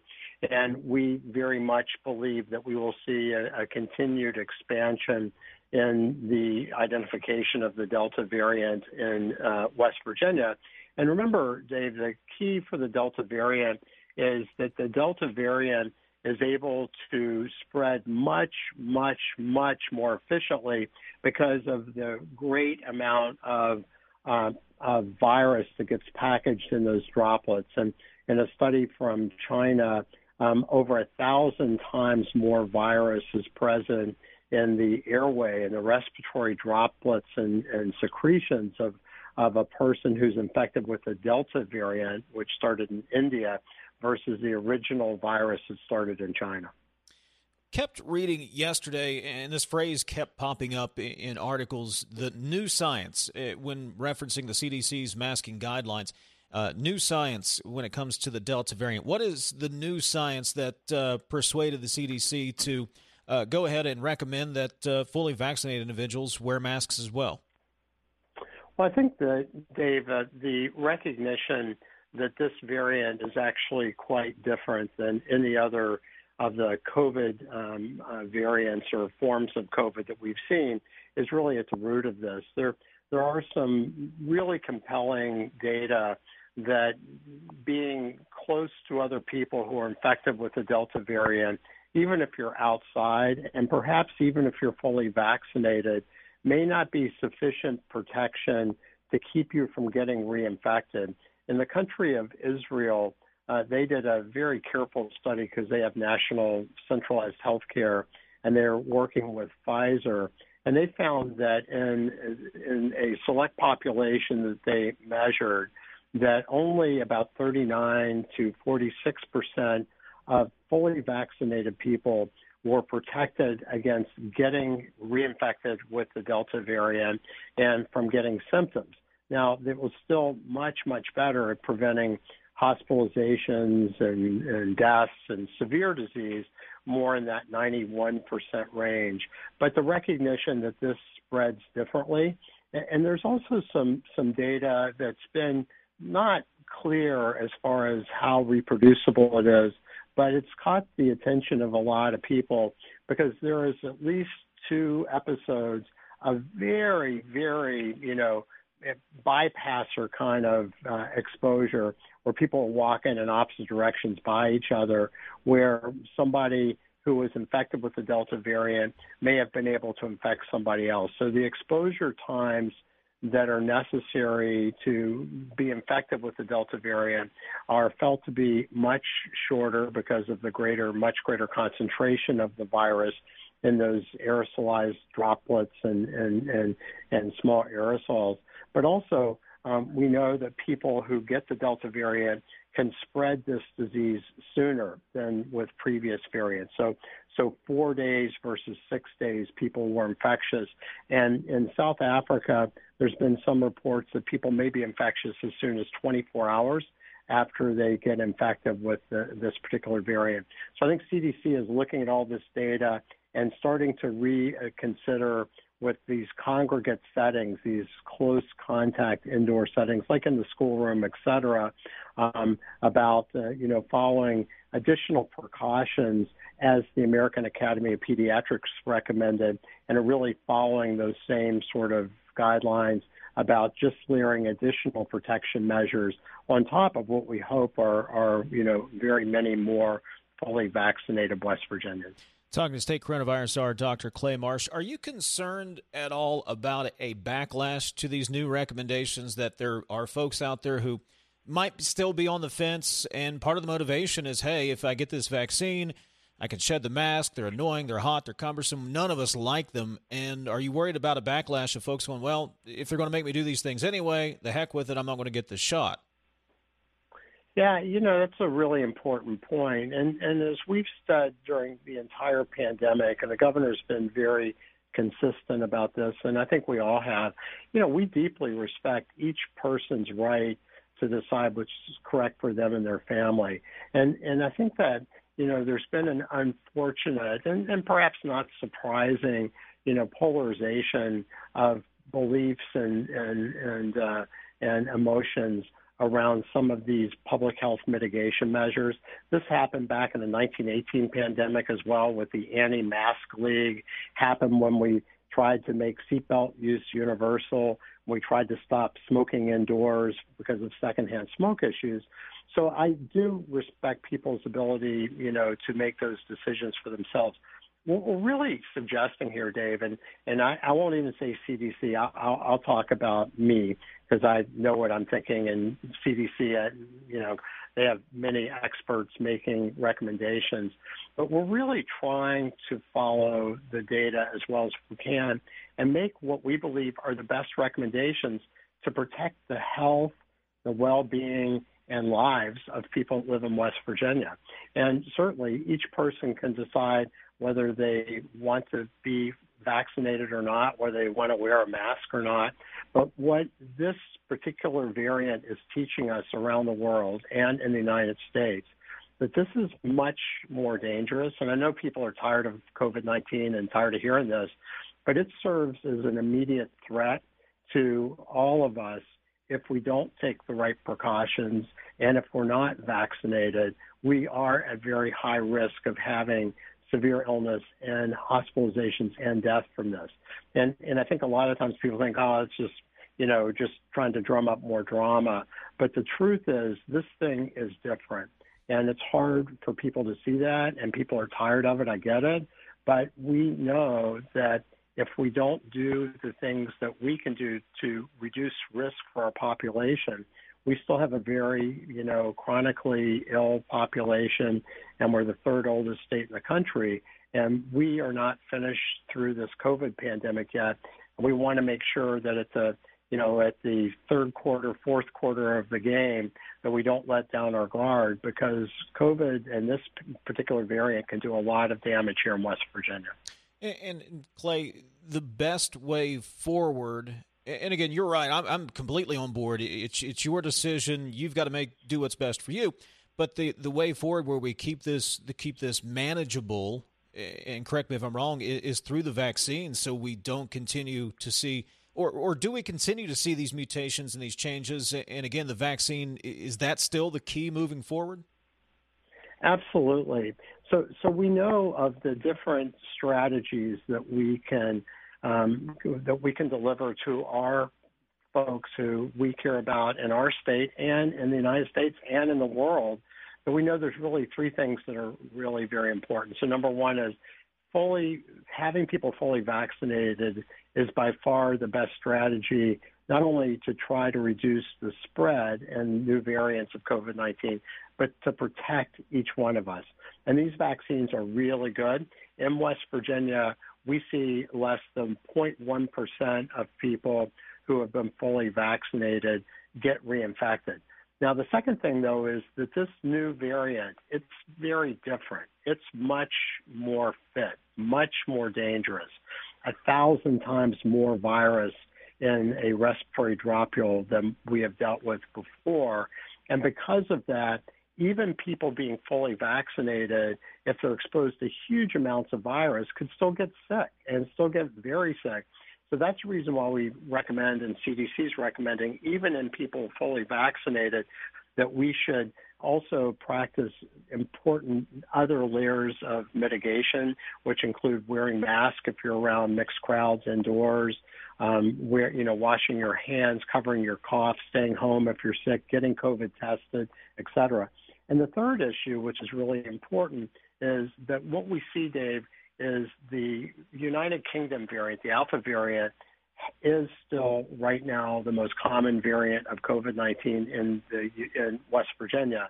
In the United States, the Delta variant, the Indian variant, is almost now over 90% of the cases, and we'll see West Virginia change as well very soon. And as we start to look at um, at these new variants coming up, then we know that the world is so interconnected that if we don't vaccinate and really support the vaccination of everybody, then we're going to see new variants that are likely even more fit, more dangerous than the Delta variant. And a case in point would be the continent of Africa right now that is getting really hit very hard by the Delta variant. And remember, the way that this virus replicates is kind of messy. And with that messiness, there's genetic changes.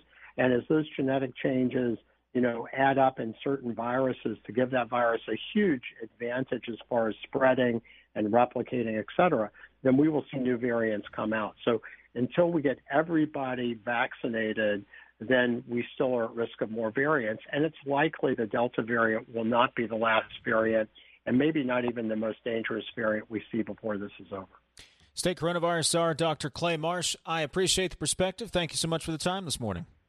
Thank you, Dave. Be well. Uh, you as well. Dr. Clay Marsh, State Coronavirus czar. We'll get an update on yesterday's testimony in front of the January 6th committee. We'll do that next. Why should you use radio to grow your business? Radio is mobile. You can reach people with your message at home, at work, in the car radio is the only advertising medium you can take everywhere. People rely on radio for the things that are important in their lives news, weather, sports, and information during emergencies. Why should you use radio to grow your business? Because your current and future customers are listening. This message is brought to you by Metro News and this radio station. WVU Medicine Children's has been named the number one children's hospital in West Virginia by U.S. News and World Report. We're the largest group of pediatric primary, specialty, and high risk maternal care physicians and surgeons in the state. And we're home to the only pediatric cardiac surgery program and pediatric epilepsy monitoring unit in the state. Trust your child's care to West Virginia's top children's hospital, WVU Medicine Children's. Visit children's.wvumedicine.org. You're listening to Talkline on Metro News, the voice of West Virginia. News this morning. The biggest stories from around the state of West Virginia when you want them. Chris Lawrence at the anchor desk. We are ready to get your day started with the information you need in West Virginia. Carrie Hodousek brings you the day's headlines. A banking company is claiming more than $58 million from Governor Jim Justice and First Lady Kathy Justice based on guarantees they signed. Carter Bank and Trust has filed claims over those millions of dollars based on recent defaults of the Greenbrier Sporting Club and Oakhurst Club. This is the latest in the legal back and forth between the Justice businesses and their longtime bank. Kyle Wiggs at the sports desk. West Virginia played very well, got into the Elam ending. First point was a free throw, then Kevin Jones scored off the baseline. Tarik Phillip and Nathan Adrian would hit back to back threes to get West Virginia to the targeted score. So West Virginia will play Team 23 Wednesday night in Charleston in that regional championship. And Hoppy Kercheval's daily commentary. Metro News this morning. Listen where you get your favorite podcasts and online at WVMetroNews.com.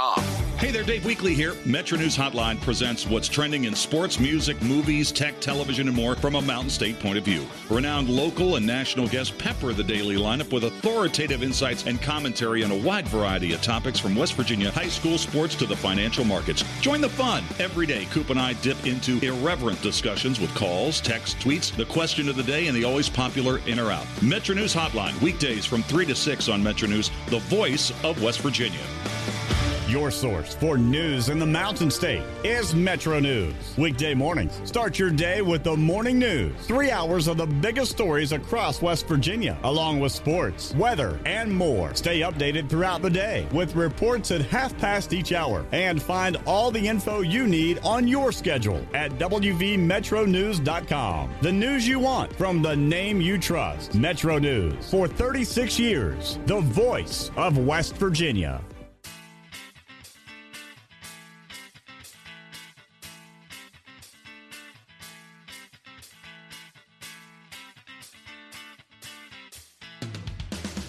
Metro News Talk Line with Hoppy Kercheval is brought to you by Encova Insurance, encircling you with coverage to protect what you care about most. Visit Encova.com to learn more. 304 Talk 304 is the text line. It is jammed. And you can call me at 800 765 Talk, 800 765 8255. We'll get to some of your texts coming up. Uh, many of you want to weigh in on the uh, previous conversation there and the CDC guidelines. We'll get to that coming up in just a moment. Yesterday was the first day of hearings in front of the January 6th committee, and there was some gripping testimony, to say the least. Fox News Radio's Jared Halpern joins me on Metro News Talk Line. Good morning, Jared. Morning, Hoppy. Uh, how was the hearings, and what did you make of the testimony specifically from the Capitol Police officers yesterday? I mean, it was it was harrowing to, to hear them, wasn't it? Um, their their stories about what they uh, saw, what they experienced that day from being beaten in, in some cases, um, and being crushed by doorways in some cases, the racial slurs and epithets, uh, all of that. I mean, uh, to hear and, and sort of have that with, with the companion video, I think is always very emotional, um, and which is why uh, the committee chairman, Bennie Thompson, I think decided that that was how he wanted to start the, these hearings and this investigation, with sort of trying uh, to appeal that, that this is not a partisan issue, that this was a serious situation that occurred here, and, and we need to, to understand it better. Um, and that seemed to be the strategy that, that Democrats, particularly on the committee, laid out. Although you know there are two Republicans, right, and Adam Kinzinger and, and Liz Cheney, and one of the statements that Liz Cheney made is she made an opening statement is that they need to understand what sort of coordination may have been involved in all of this. Um, and so that seems to be where this uh, next phase, if you will, uh, will start moving forward. And I think we'll get a sense of that when we see potentially witness lists, subpoena lists, subpoena document lists in some cases. which may or may not spark their sort of own legal fights um, as, as this committee works through what I imagine will be a, a month long process. There have been attempts to, to kind of whitewash this event. It was, well, mostly peaceful. Uh, but if you listen to that testimony, I go back to that, Jared, uh, from these officers, their experience sound anything but peaceful. Yeah, I mean, look, we, have seen the videos. We, have seen what happened. If you watched any of the impeachment trial, um, if you've seen some of the coverage, obviously, in the six months since, um, there was an awful lot of violence that took place. Um, that is why an awful lot of people are charged with assaulting law enforcement officers that have been arrested and identified, right? Um, and I do think that you're right. That is why uh, Bennie Thompson, the chairman of this committee, started the way that he did to try and and get ahead of of what you're pointing out, some downplaying or, or otherwise sort of minimizing what what happened on January 6th. Has there been any reaction, or what has been the reaction on Capitol Hill to yesterday's testimony? Well, I mean, listen, I think everything's going to sort of be uh, reacted to in a partisan way, right? Um, an awful lot of Republicans said that they didn't see much or any of it because they were busy doing other things. Uh, Democrats uh, suggest that they were riveted by it and, and watched every minute of it. Um, and part of this is going to sort of boil down to, I think, um, how much uh, legitimacy you think that, that this committee has, given the, the breakdown that, that occurred with removing some members and then Republican leadership um, essentially boycotting, and then Pelosi putting on two Republicans who then McCarthy called Pelosi Republicans, and now there's calls by some in the Republican conference to see if they can kick Kinzinger and, and Cheney out of the Republican conference. Um, all of that is going to be part of the reaction and the response uh, to every hearing that we have. And again, we don't know when the next hearing will be. Uh, Bennie Thompson yesterday indicated that they may do a hearing during the August recess. Uh, the House is about to, at the end of this week, will will adjourn, presumably for six or, or seven weeks, unless they have to come back, I guess, for infrastructure. Um, but um, so they could do hearings with that, but we don't know sort of what witnesses, what documents they still need to hear from before they're ready for another public hearing. I think it's important for listeners to understand uh, that these committees do an awful lot of their work um, behind the scenes the, the, the entirety of what these committees do are not these, these very public, sometimes dramatic hearings that we saw yesterday and certainly that we saw during the Benghazi uh, Select Committee when they had survivors of that attack testify, when they had Hillary Clinton testify. Um, you know, I think there are questions being raised about are, are other members of Congress going to be compelled to testify for this panel? Will former administration officials be compelled to testify?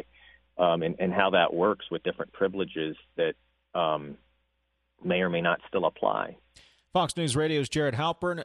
Jared, thank you for the update. I appreciate it, buddy. Absolutely. Take care. You as well. 304 Talk 304 is the text line. 800 765 8255. 800 765 Talks, the phone number. Dave, the federal government will be able to require the vaccines because they're giving you two choices get the vaccine or mask up and get tested regularly. I believe it will hold up in the courts. Dave, why would those of us who got vaccinated be punished by having to wear masks again because of those who did not get vaccinated? Dave, do people who have had the virus and have natural immunity still need to be vaccinated? If so, why? I don't know, is, the answer to your question. I I have looked up and read, and I can't get a clear answer on the natural immunity side. I'd get the vaccine. I would have. I had no hesitancy there. Of all the information I had, and I got it back. I think in, it was in March. No hesitancy there. You got to do you though, right? 304 Talk 304. Dave, when the pandemic started, I followed all the mandates and recommendations. I even got the vaccine as soon as I was eligible. In saying that, I will not wear a face diaper anymore.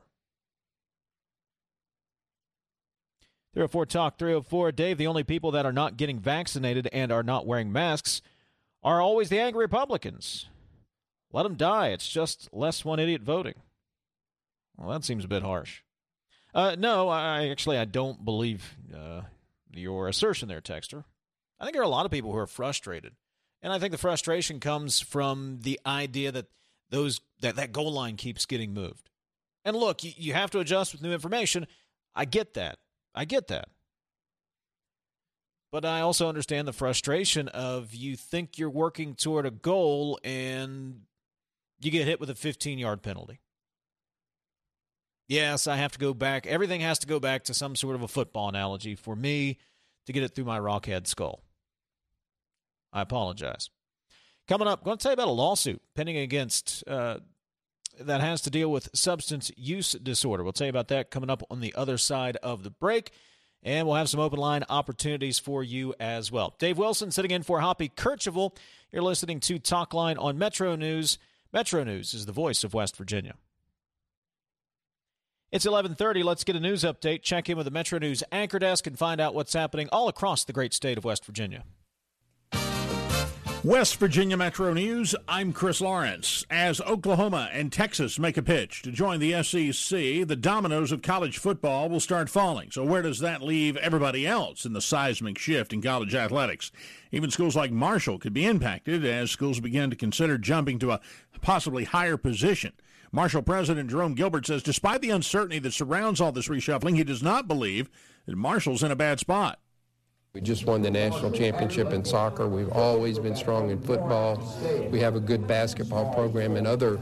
So our brand, our athletic brand, is so strong. I don't think there would be any danger of anything negative happening to Marshall. I think there's an opportunity of potentially positive things happening for Marshall as all of this reshuffles. While college football is redrawing its conference lines, West Virginia's legislature is in the early stages of redrawing boundaries for legislative and congressional districts. The first public hearing on that was last night in Winfield, where Putnam County voters from both sides of the aisle made it clear they're tired of their representatives being from somewhere else. But we heard pretty much everybody said the same thing that Putnam County uh, was really gerrymandered up and is really cut up. And um, you got delegates representing it that live in Lincoln County, Logan County, and um, they want more local representation. That's Jackson County Delegate Steve Westfall, who was on hand for the event. The next hearing will be tomorrow night at the Chief Logan Conference Center in Logan County. You're listening to Metro News, the voice of West Virginia. Hi, this is Tony Caridi, and I want to encourage you to get your COVID vaccination if you haven't done that already. I have, and you know what? I did it because I want our world to get back to normal so that when the leaves start to change this coming fall, we can fill up football stadiums across the state and beyond. If you haven't got your vaccine yet, I encourage you to do it. Visit vaccinate.wv.gov. This message brought to you by the West Virginia Broadcasters Association and this station. Who is CEC? Civil and Environmental Consultants is West Virginia's fastest growing engineering firm over the past five years. Our growth reflects the confidence of clients in the manufacturing, mining, natural gas, power, public sector, real estate, and solid waste markets. They know what CEC's senior leadership, integrated services, and personal business relationships can make possible. Visit wearecec.com for more. CEC. Big firm capabilities, small firm culture. Governor Jim Justice's Do It for Baby Dog sweepstakes announcements come out today. The latest round of winners include the two college scholarships awarded to John Fox of Martinsburg and Keeling House and Buchanan, each winning a full four year scholarship to any public college or university in West Virginia. Also to be announced later today, latest winners of two custom pickup trucks and the newest $1 million winner. Governor Justice has been traveling the state this month, personally delivering those prizes. From the Metro News Anchor Desk, I'm Chris Lawrence.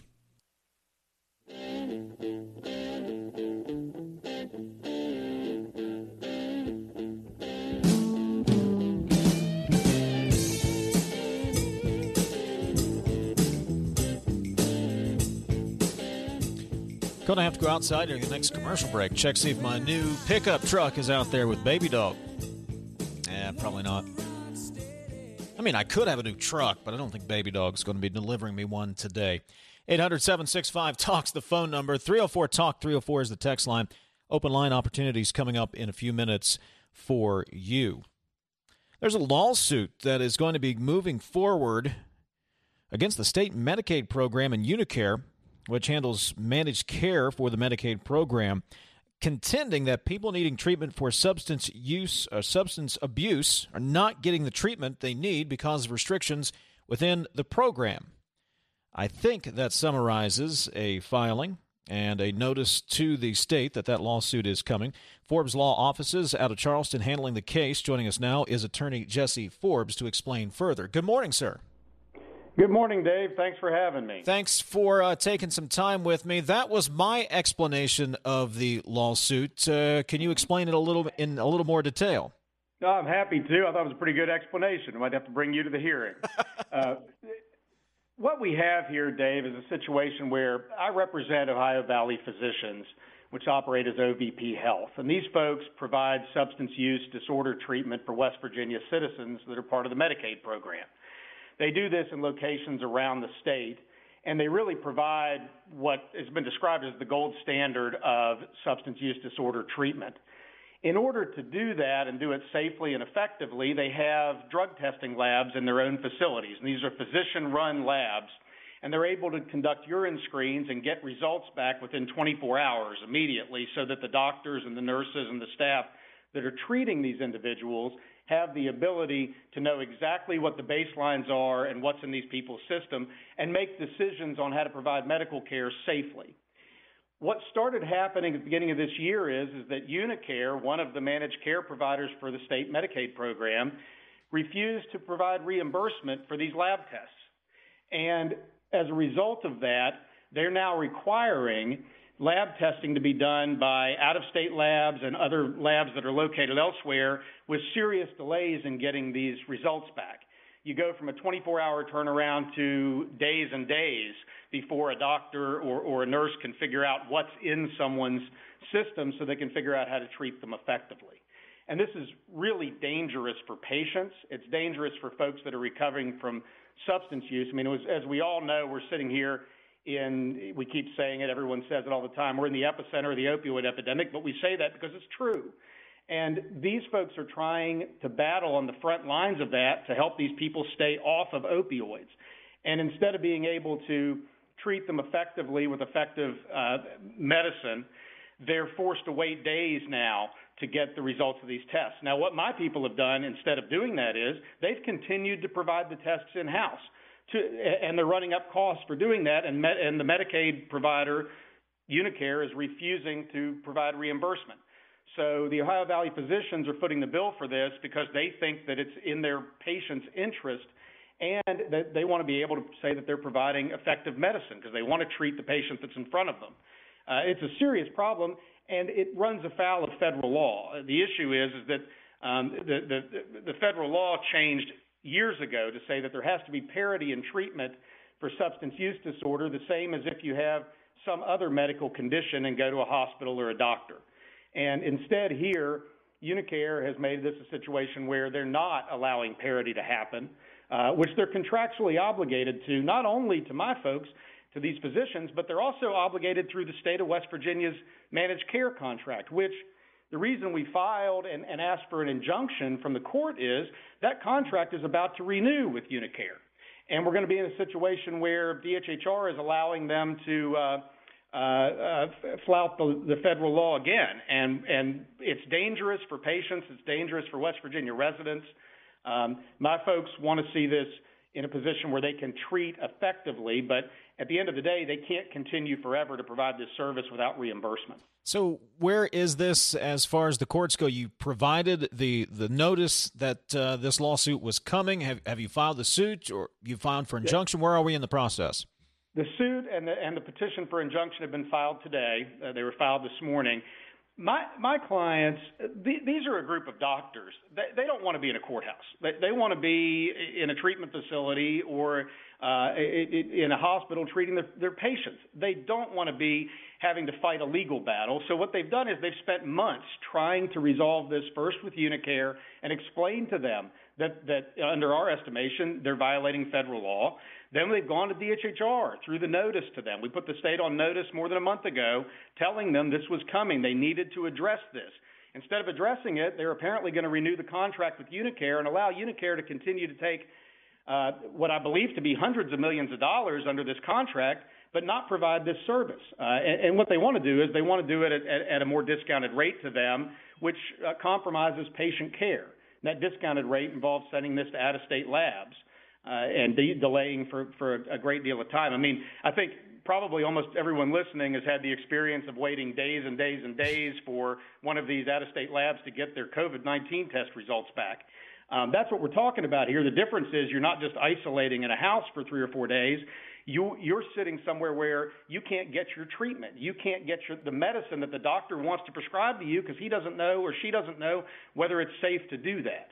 And if we're in a position like that, these folks are, are drug addicts. Unfortunately, a lot of them have serious opioid problems, and they're, they're going to be in a position where they might relapse. Or uh, if you if you treat them without knowing what's in there, then then you've got a situation of whether or not you're doing something improper that could contribute to, to their detriment. I mean, this this puts patients' lives in danger, which is why.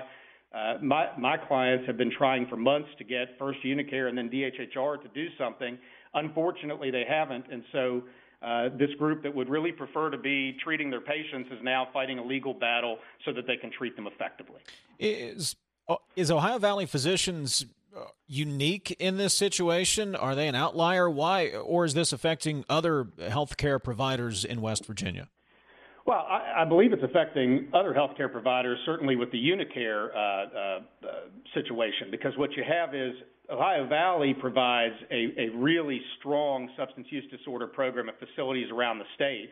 And the clientele, the patients, now will have to be driving miles and miles. So if you're someone who's, who's sitting in Williamson, West Virginia, and you could go to the OVP facility and get your drug screen, you now are being told, well, you better figure out a way to get a ride to Logan and take take your drug screen at, at LabCorp or somewhere else so that we can get the results back in days and we'll call you when we have them. And that's what they want to have happen. Now, my people have continued to pay for this uh, without reimbursement. But I, I believe that this is a problem that's broader than OVP.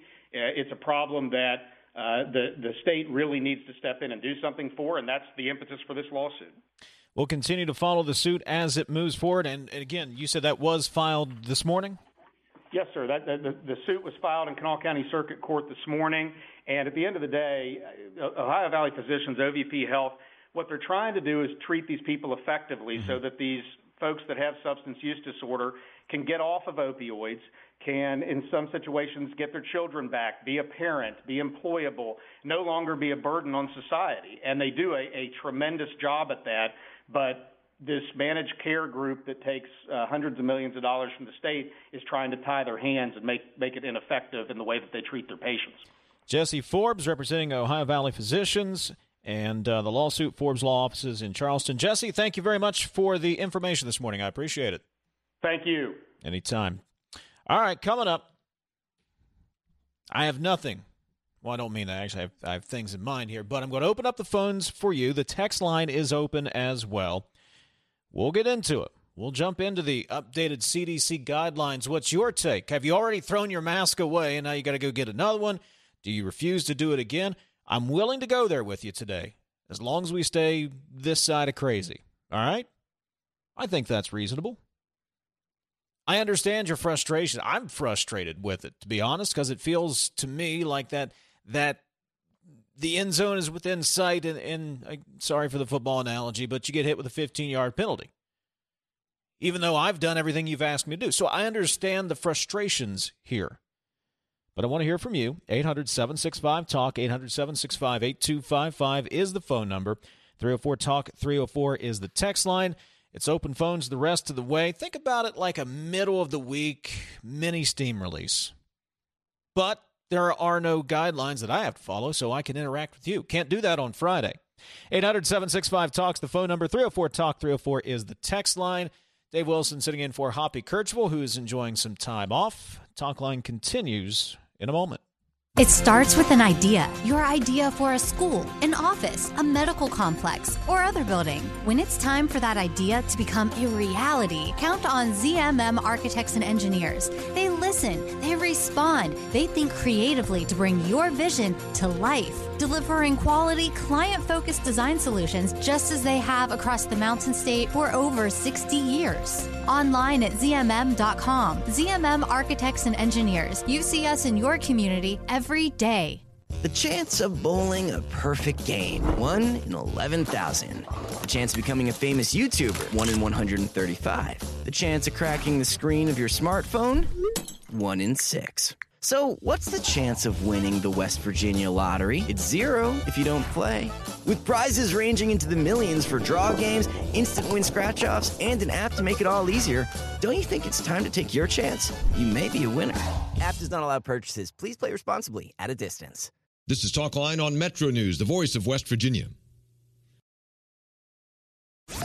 Metro News this morning. The biggest stories from around the state of West Virginia when you want them. Chris Lawrence at the anchor desk. We are ready to get your day started with the information you need in West Virginia. Carrie Hodousek brings you the day's headlines. A banking company is claiming more than $58 million from Governor Jim Justice and First Lady Cathy Justice based on guarantees they signed. Carter Bank and Trust has filed claims over those millions of dollars based on recent defaults of the Greenbrier Sporting Club and Oakhurst Club. This is the latest in the legal back and forth between the Justice businesses and their longtime bank. Kyle Wiggs at the sports desk. West Virginia played very well, got into the Elam ending. First point was a free throw, then Kevin Jones scored off the baseline. Tarik Phillip and Nathan Adrian would hit back to back threes to get West Virginia to the targeted score. So West Virginia will play Team 23 Wednesday night in Charleston in that regional championship. And Hoppy Kercheval's daily commentary. Metro News this morning. Listen where you get your favorite podcasts and online at WVMetroNews.com.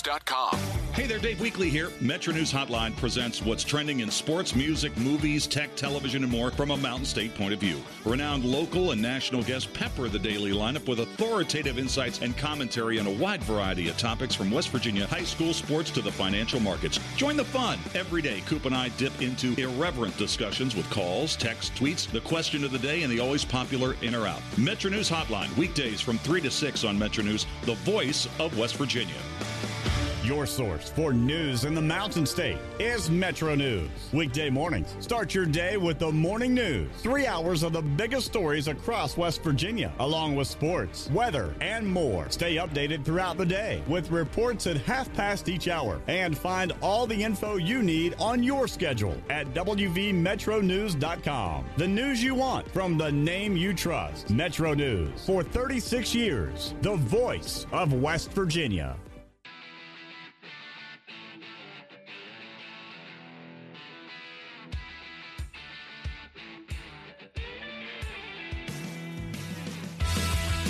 Metro News Talk Line with Hoppy Kercheval is brought to you by Encova Insurance, encircling you with coverage to protect what you care about most. Visit Encova.com to learn more.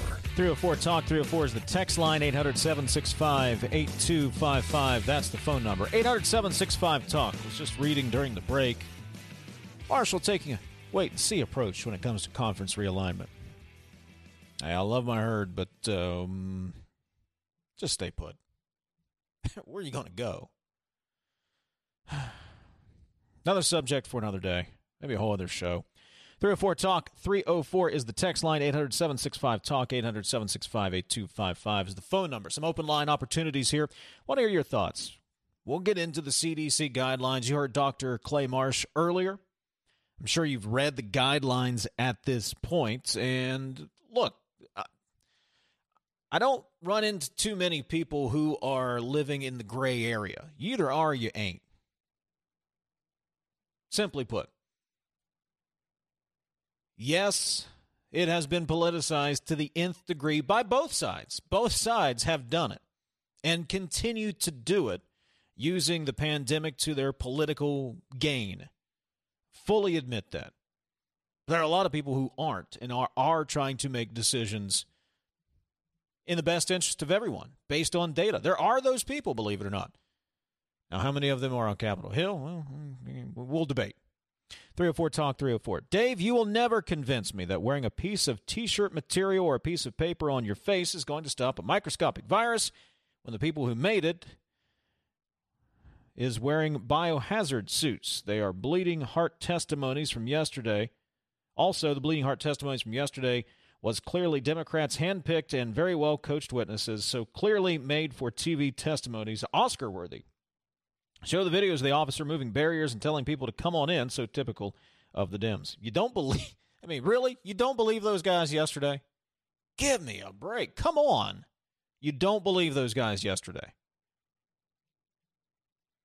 See, this is how quickly we this is where we are in this this frustratingly polarized society where we'll change our narrative based on how we want it to fit into our now completely skewed worldview. We back the blue. Cops are lying. Those cops are lying, though. They were coached. Give me a, come on. Get your narrative straight and come back. Dave, how come we don't see none of the policemen from the Black Lives Matter rallies that was attacked and cussed? I'm going to institute a grammar policy on these texts.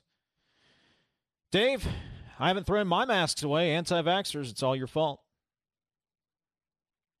304 Talk 304. Dave, the most recent Kaiser poll helps illustrate that the vaccine hesitant group doesn't really lean Republican. Just 20% of the group call themselves Republican, with an additional 19% being independents who leaned Republican. The clear majority, 61%, were not Republicans. 41% said they were Democrats or Democratic leaning independents, and 20% were either pure independents or undesignated. Huh. All right. I'll look into that poll further. You have piqued my interest. 304 Talk. 304 is the text line. 800 765 Talk. 800 765 8255 is the phone number. Let's go to Chet in Shinnston. Hey, Chet. Hey. Hey, buddy. What do you got? You know, I, I don't feel that we should have to wear a mask again. I done had I done had COVID twice, and they never gave me any kind of medication, or I never had a shot or anything to help me get over it or anything. Um, I feel they ain't even got a a cure for the common cold that's been around forever. Uh, but they come out with a vaccine that's supposed to prevent you from getting sick from this. It's supposed to help you within a year. Yeah, I, I think we're not guinea pigs, you know. Well, I, understand you. Well, one, it's a virus, so you're not going to come up with a cure. It, it's a virus. And, I mean, we've had vaccines for viruses for years to help you, one, prevent you from getting it, two, mitigate the symptoms when you do get it. So why is it unfeasible that we couldn't come up with something that quick? We're we're Americans. This is what we do when when presented with a problem, Chet. We come up with a solution. Well, I think with the, I think with the rest of the world, uh, a lot of us are thinking that uh, they're trying to just kill all the population. That see that, that no see there you went. You went on that side of crazy. Told you keep it this side of crazy. There, 304 talk. It's my fault. I invited it. 800 765 Talk. 800 765 8255. 304 Talk. 304 is the text line. More of your calls and texts coming up. Do you need a few million to get by? Lotto America offers jackpots that start at $2 million and grow until somebody wins. Drawings take place every Wednesday and Saturday, and there are nine ways to win a prize. So for manageable millions, Lotto America is your best bet to win a small fortune for just a buck. The Lotto America jackpot is $2.15 million. And now for the good news. Not everyone needs a college degree to be successful we can provide our young people with the opportunities they need without college, without debt. Apprentice training programs in the construction trades are free. Students earn while they learn and gain marketable, real world skills on their way to a profitable, rewarding career. And that's the good news. Find out more at RestoreWestVirginiaOpportunity.com. DataRobot, a leader in American artificial intelligence, has opened an office in Morgantown, West Virginia, and is now hiring for software engineering, professional services, and customer support. Artificial intelligence will power tomorrow's economy, and together, West Virginians and DataRobot will lead the way. Learn more at solvebigproblems.com. The DataRobot artificial intelligence platform combines human intelligence and machine learning to solve big problems. Help forge a new trail for West Virginia's future. Apply today at solvebigproblems.com. You're listening to Talkline on Metro News, the voice of West Virginia. News this morning. The biggest stories from around the state of West Virginia when you want them. Chris Lawrence at the anchor desk. We are ready to get your day started with the information you need in West Virginia. Carrie Hodousek brings you the day's headlines. A banking company is claiming more than $58 million from Governor Jim Justice and First Lady Cathy Justice based on guarantees they signed. Carter Bank and Trust has filed claims over those millions of dollars based on recent defaults of the Greenbrier Sporting Club and Oakhurst Club. This is the latest in the legal back and forth forth between the Justice businesses and their longtime bank. Kyle Wiggs at the sports desk. West Virginia played very well, got into the Elam ending. First point was a free throw, then Kevin Jones scored off the baseline. Tarik Phillip and Nathan Adrian would hit back to back threes to get West Virginia to the targeted score. So West Virginia will play Team 23 Wednesday night in Charleston in that regional championship. And Hoppy Kercheval's daily commentary. Metro News this morning. Listen where you get your favorite podcasts and online at WVMetroNews.com. Hey there, Dave Weekley here. Metro News Hotline presents what's trending in sports, music, movies, tech, television, and more from a Mountain State point of view. Renowned local and national guests pepper the daily lineup with authoritative insights and commentary on a wide variety of topics from West Virginia high school sports to the financial markets. Join the fun. Every day, Coop and I dip into irreverent discussions with calls, texts, tweets, the question of the day, and the always popular in or out. Metro News Hotline, weekdays from 3 to 6 on Metro News, the voice of West Virginia. Your source for news in the Mountain State is Metro News. Weekday mornings, start your day with the morning news. Three hours of the biggest stories across West Virginia, along with sports, weather, and more. Stay updated throughout the day with reports at half past each hour and find all the info you need on your schedule at WVMetroNews.com. The news you want from the name you trust. Metro News for 36 years, the voice of West Virginia.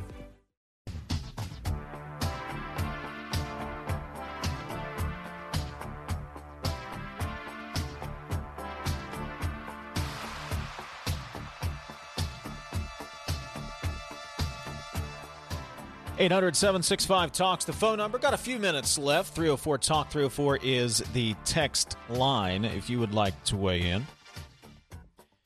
304 talk 304 Dave, I'm vaccinated. My wife is not. She's a medical professional. What's that tell you? You tell me. What does that tell me? It sounds like she made a choice not to get the vaccine. So what? From that one case, I'm supposed to glean what information? Why did you get it and she didn't? I'd, I'd be curious to know that answer.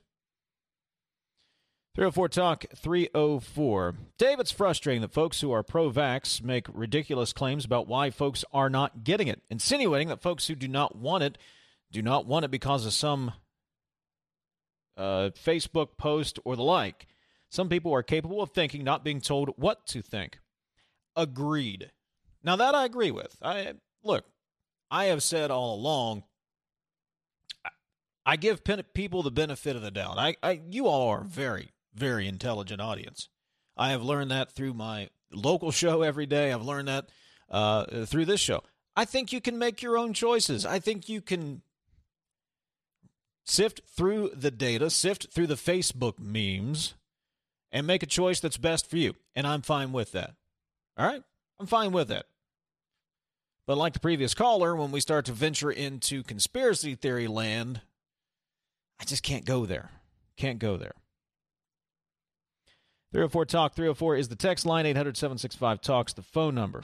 Ooh, we got a whole bunch of texts just flowed in. Dave, the entire blame cannot be put on the anti vaxxers. If they would prove that they actually love this state and country, they would get the shot. Oh, excuse me. The entire blame can be put on the anti vaxxers. I beg your pardon. They are so self centered, they don't care. Please report on COVID antibody testing results. I'll look into it. Dave, please teach the listeners what the word mitigating means.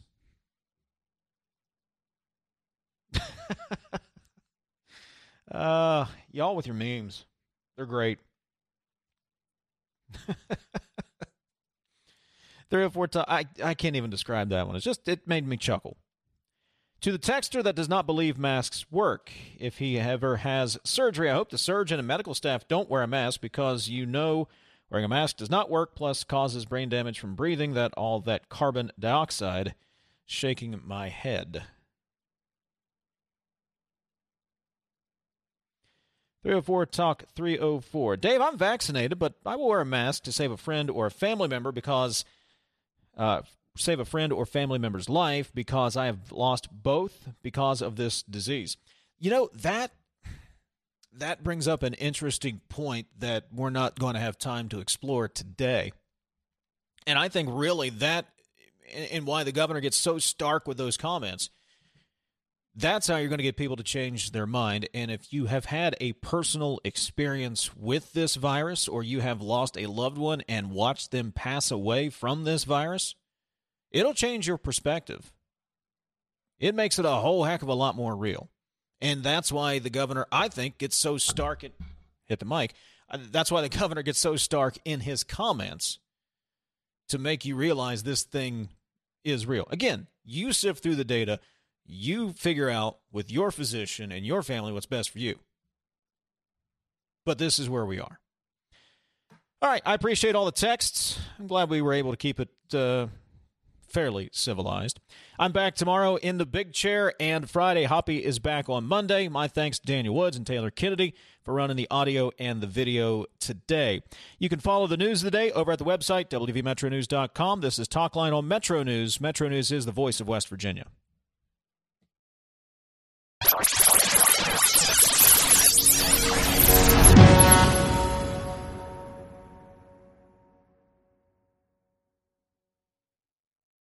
you enjoyed today's show, please head over to iTunes, give us a rating, and leave a review.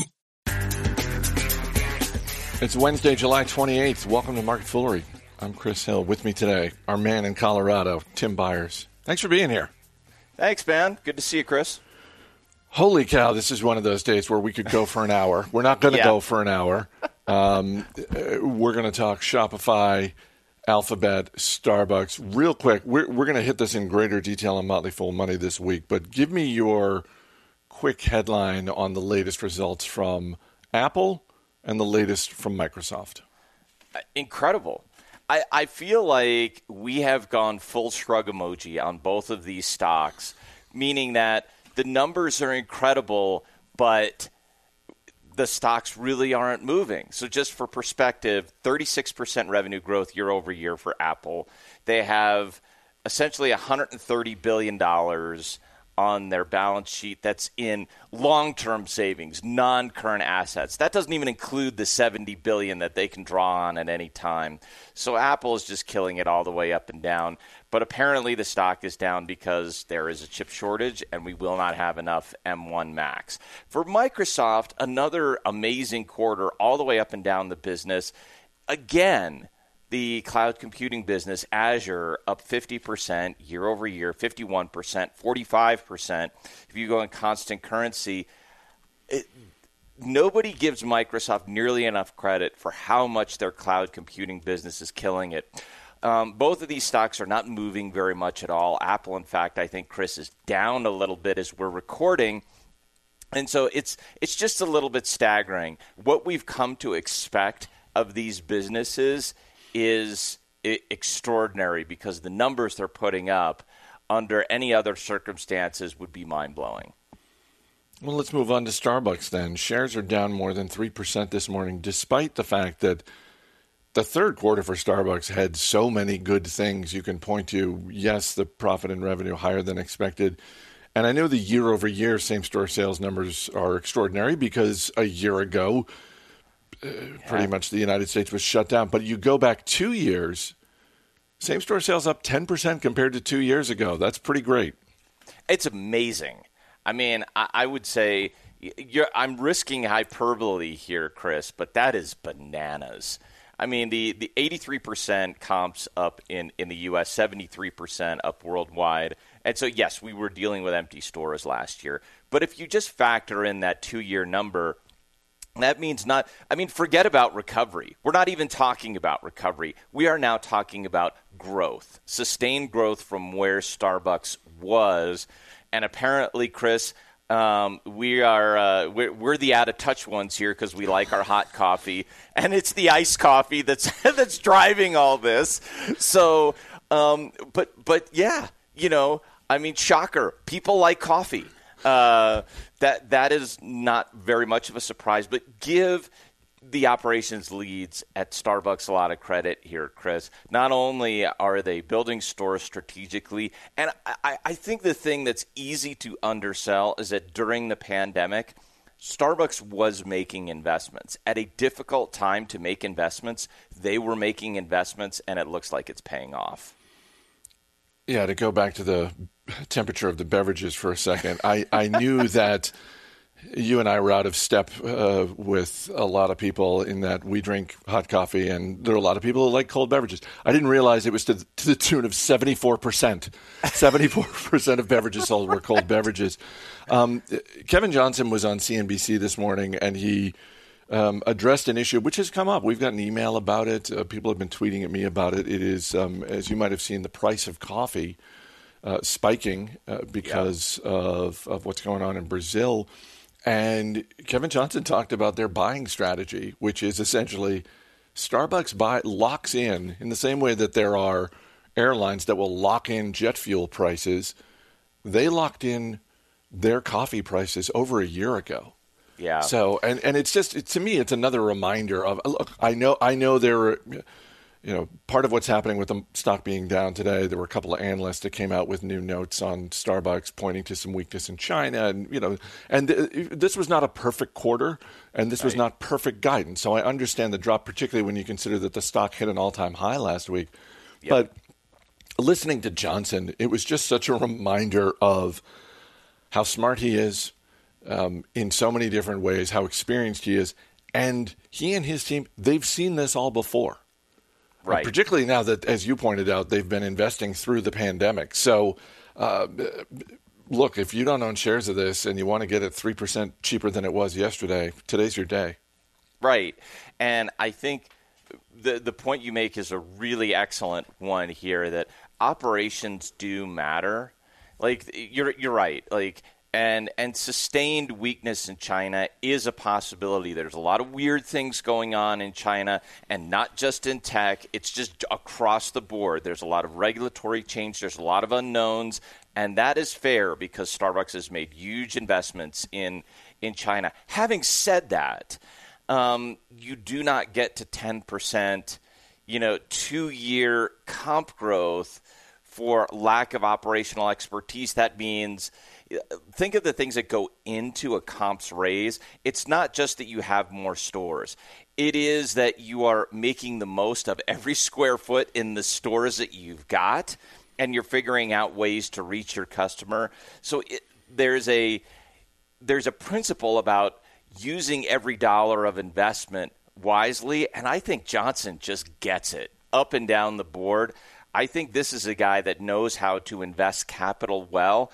And more than anything else that is out of your control, that is in management's control, the thing that will drive your return is their ability to put a dollar to work and earn a great return on that dollar. Alphabet's second quarter profits and revenue came in higher than expected. YouTube is getting a lot of attention this quarter, but holy cow, the online advertising for anyone who thought this was a long term problem, this is one of those quarters that. Um, demonstrates um, what what goodness can look like if you're a Google shareholder. Yeah, and I mean, I, will I'll admit it here, uh, Chris. I I you know. I fell for the banana in the tailpipe here. I thought that I, I thought that search advertising was starting to decline here. Boy, was I wrong. I mean, search advertising as as part of the Google business was up 68%. Overall, Google Ads was up 69% year over year. Uh, YouTube, I think, up 83%. Um, it's just extraordinary. Um, once people got back to the business of, yes, I want to shop for stuff, um, search advertising came roaring back in a in a massive way. Um, what's interesting too is that the you know the it's not really a side business. It had been the business that we were expecting Alphabet to sort of help grow them out of the advertising business, Google Cloud, their cloud computing business. That did well. It was up 54% year over year, but it was the laggard. It was the advertising business that really lifted Google uh, this past quarter. And of course, they have just, I mean, Apple has an extraordinary amount uh, of capital. Um, you know, Google has got just as much. They've got 135 billion dollars sitting on the books, and management has said, you know what? Take 50 billion of that, put it to work, and start buying back shares, both A and C shares. I think we're going to see that over the next, let's say, four quarters here, Chris. Management's going to start getting aggressive, buying back shares. So look for that EPS number in future quarters. It's going to get even fatter than it is today. It's interesting to see this development because there was a point in time, you can go back five or 10 years, where if they announced this type of buyback program, there would be passionate shareholders pounding the table saying, no, no, no, you got to invest it, you got to look for acquisitions, that sort of thing. I, this seems like a smart strategy, in part because, look, it's not all the cash. They can afford this. And yes. also, uh, there is always, even if you don't think Alphabet's going to get broken up, the regulatory threat is real. Like that, right. is, make no mistake about it. Even if it ends up being a wash and the business is the same a decade from now as it is today, it is still something that executives at Alphabet have to keep in mind. They have to spend time on it. And so this seems like a very prudent use of $50 billion. Right, and and you make a really good point there. Like, if Alphabet, no matter what size it is, makes an acquisition right now, you know, the government will be taking an extra close look, and that and it may be a perfectly sensible acquisition, and the government still may say, nope, and and just because of the regulatory environment we're in, so where else are you going to put that capital to work? One alternative is to pay a dividend. I mean, they've certainly got the capital to do it. They just have shown no appetite for that. So this makes the you know of the things that they could do, this makes the most sense. Um, other than you know, piling just a huge amount of money into new data centers and, and things of that nature, which, you know, frankly, I still think they're going to do. Shopify's second quarter is more evidence for anyone who needed it that that online shopping has just exploded over the past year um, because Shopify is in the business of making online shopping possible. What, there are always a bunch of numbers with Shopify. What stood out to you as as particularly noteworthy? Seventy percent growth in uh, subscription solutions here, Chris. And so, what's interesting to me about this is this isn't the part of the Shopify business that usually leads growth. Usually, it's merchant solutions. There's the merchant solutions piece of the business is Shopify gets a little juice from the amount of commerce that's coming onto its platform. And there is a lot of it. I mean, my goodness, the the gross uh, you know, the gross merchandise volume uh, was 42.2 billion. That's for the quarter. That's crazy. That that's just for the quarter. That was up 40% year over year. The you know of that uh, 48% of that is payments volume. So Shopify is doing a ton of business, and overall revenue was up 50%, 57%, I should say. But the fact that for the second consecutive quarter, subscriptions were up over 70% means primarily that – you've got a lot of businesses that say, you know what, they're right. We need a Shopify store. And they sign up for the subscription. It's not the major piece of Shopify's revenue, it's like a third. But the fact that it's driving subscriptions and the world is coming to the conclusion that, yes, I need a Shopify store. I'm a brand and I need a Shopify store that says something. That is probably a leading indicator that that GMV is going a lot higher over the next couple of years. So when you say, because we, we were going back and forth a little bit this morning, when you say that it's unusual to see this as the growth driver, is that a I mean, look? There are t- times when a business will come out with their quarterly results, yeah, and some small division is the reason they put up good numbers and you can look at that and say, "Nah, that's not good." I mean, it's nice, you know, in in the moment for right. this one report. There's a, but if this continues, this is going to be a problem for this business. Is this a problem for Shopify that this is the growth driver two quarters in a row? No, I think it's a I think it's a leading indicator of massive growth down the line because more stores on the Shopify platform like it's it's a lagging indicator. You get a store on the Shopify platform, then that store, presuming it succeeds, it starts generating more GMV. It starts generating more payments, which leads to more merchant solutions. So, like, the more subscriptions there are, the more it can feed that other bigger piece of the business, the merchant solutions piece of the business. So, I think it's great. I think it's surprising, but I think it's great. Like, the Shopify thesis has been look, we got a lot of stores here and they're doing a lot more business. And because they're doing a lot more business, our revenue is going to compound. Not we're going to get a lot more people onto our platform. Uh, but it turns out both things are happening. And the fact that both things are happening means, man, I mean, again, I, it's not my it's not my way to copy from my boss Ron Gross here, but this one is. It is firing on all cylinders. It really is when you look at the stock, it's fifteen hundred dollars a share. It's basically yeah. flat today. Yep. Eh, eh, it, off of a quarter like this, eh, do you look at it as just like, look, this is a richly valued stock, and yes, and uh, they they would have needed something even better for this stock to be moving higher today. It, it, yes, it, it's another one of those shrug emoji stocks where we're like, yes, we're used to seeing this, and so it doesn't um, it doesn't move the needle very much. It just proves the inherent greatness of the business. So this is one I've said this before, Chris. Like if you don't own shares of this and you understand that it's richly valued, that's totally fine. If you're interested in it, buy like one share. If you can do that, if you're here in the United States, if you're overseas, like just and you don't get the benefit of free trades, just make a small amount, just a small trade in the stock and then you know build over time because this is one that is not going to get cheaper anytime soon, but its greatness is going to compound.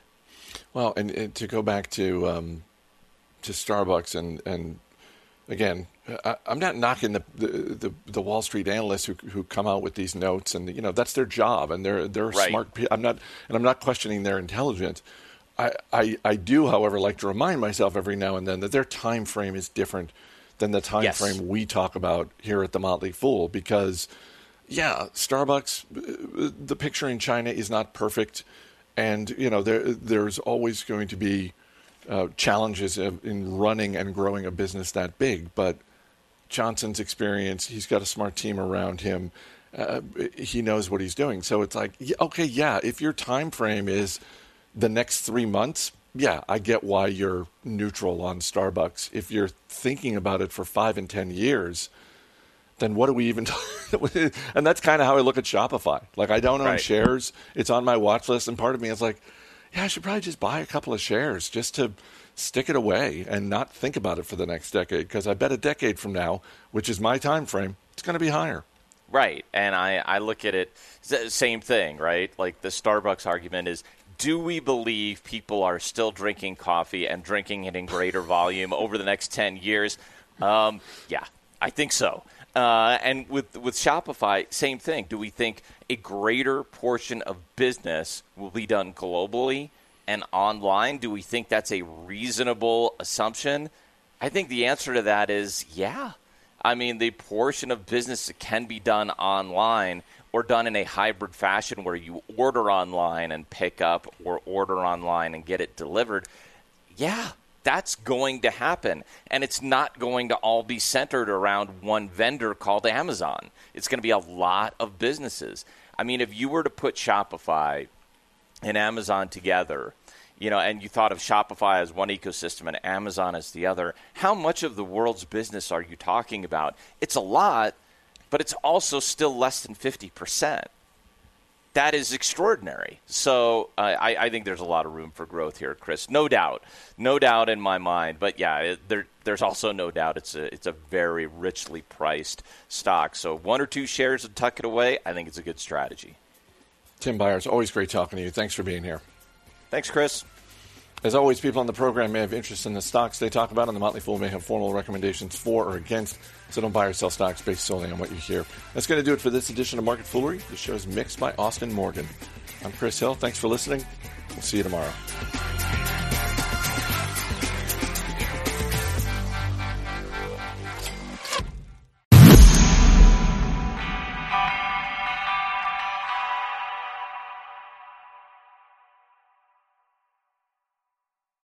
If you enjoyed this episode, please leave us a review on iTunes.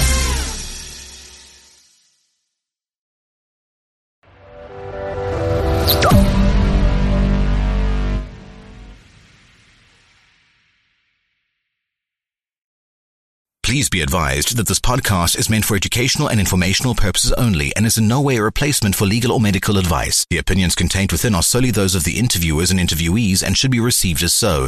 Those seeking help or advice are encouraged to obtain professional legal and medical services.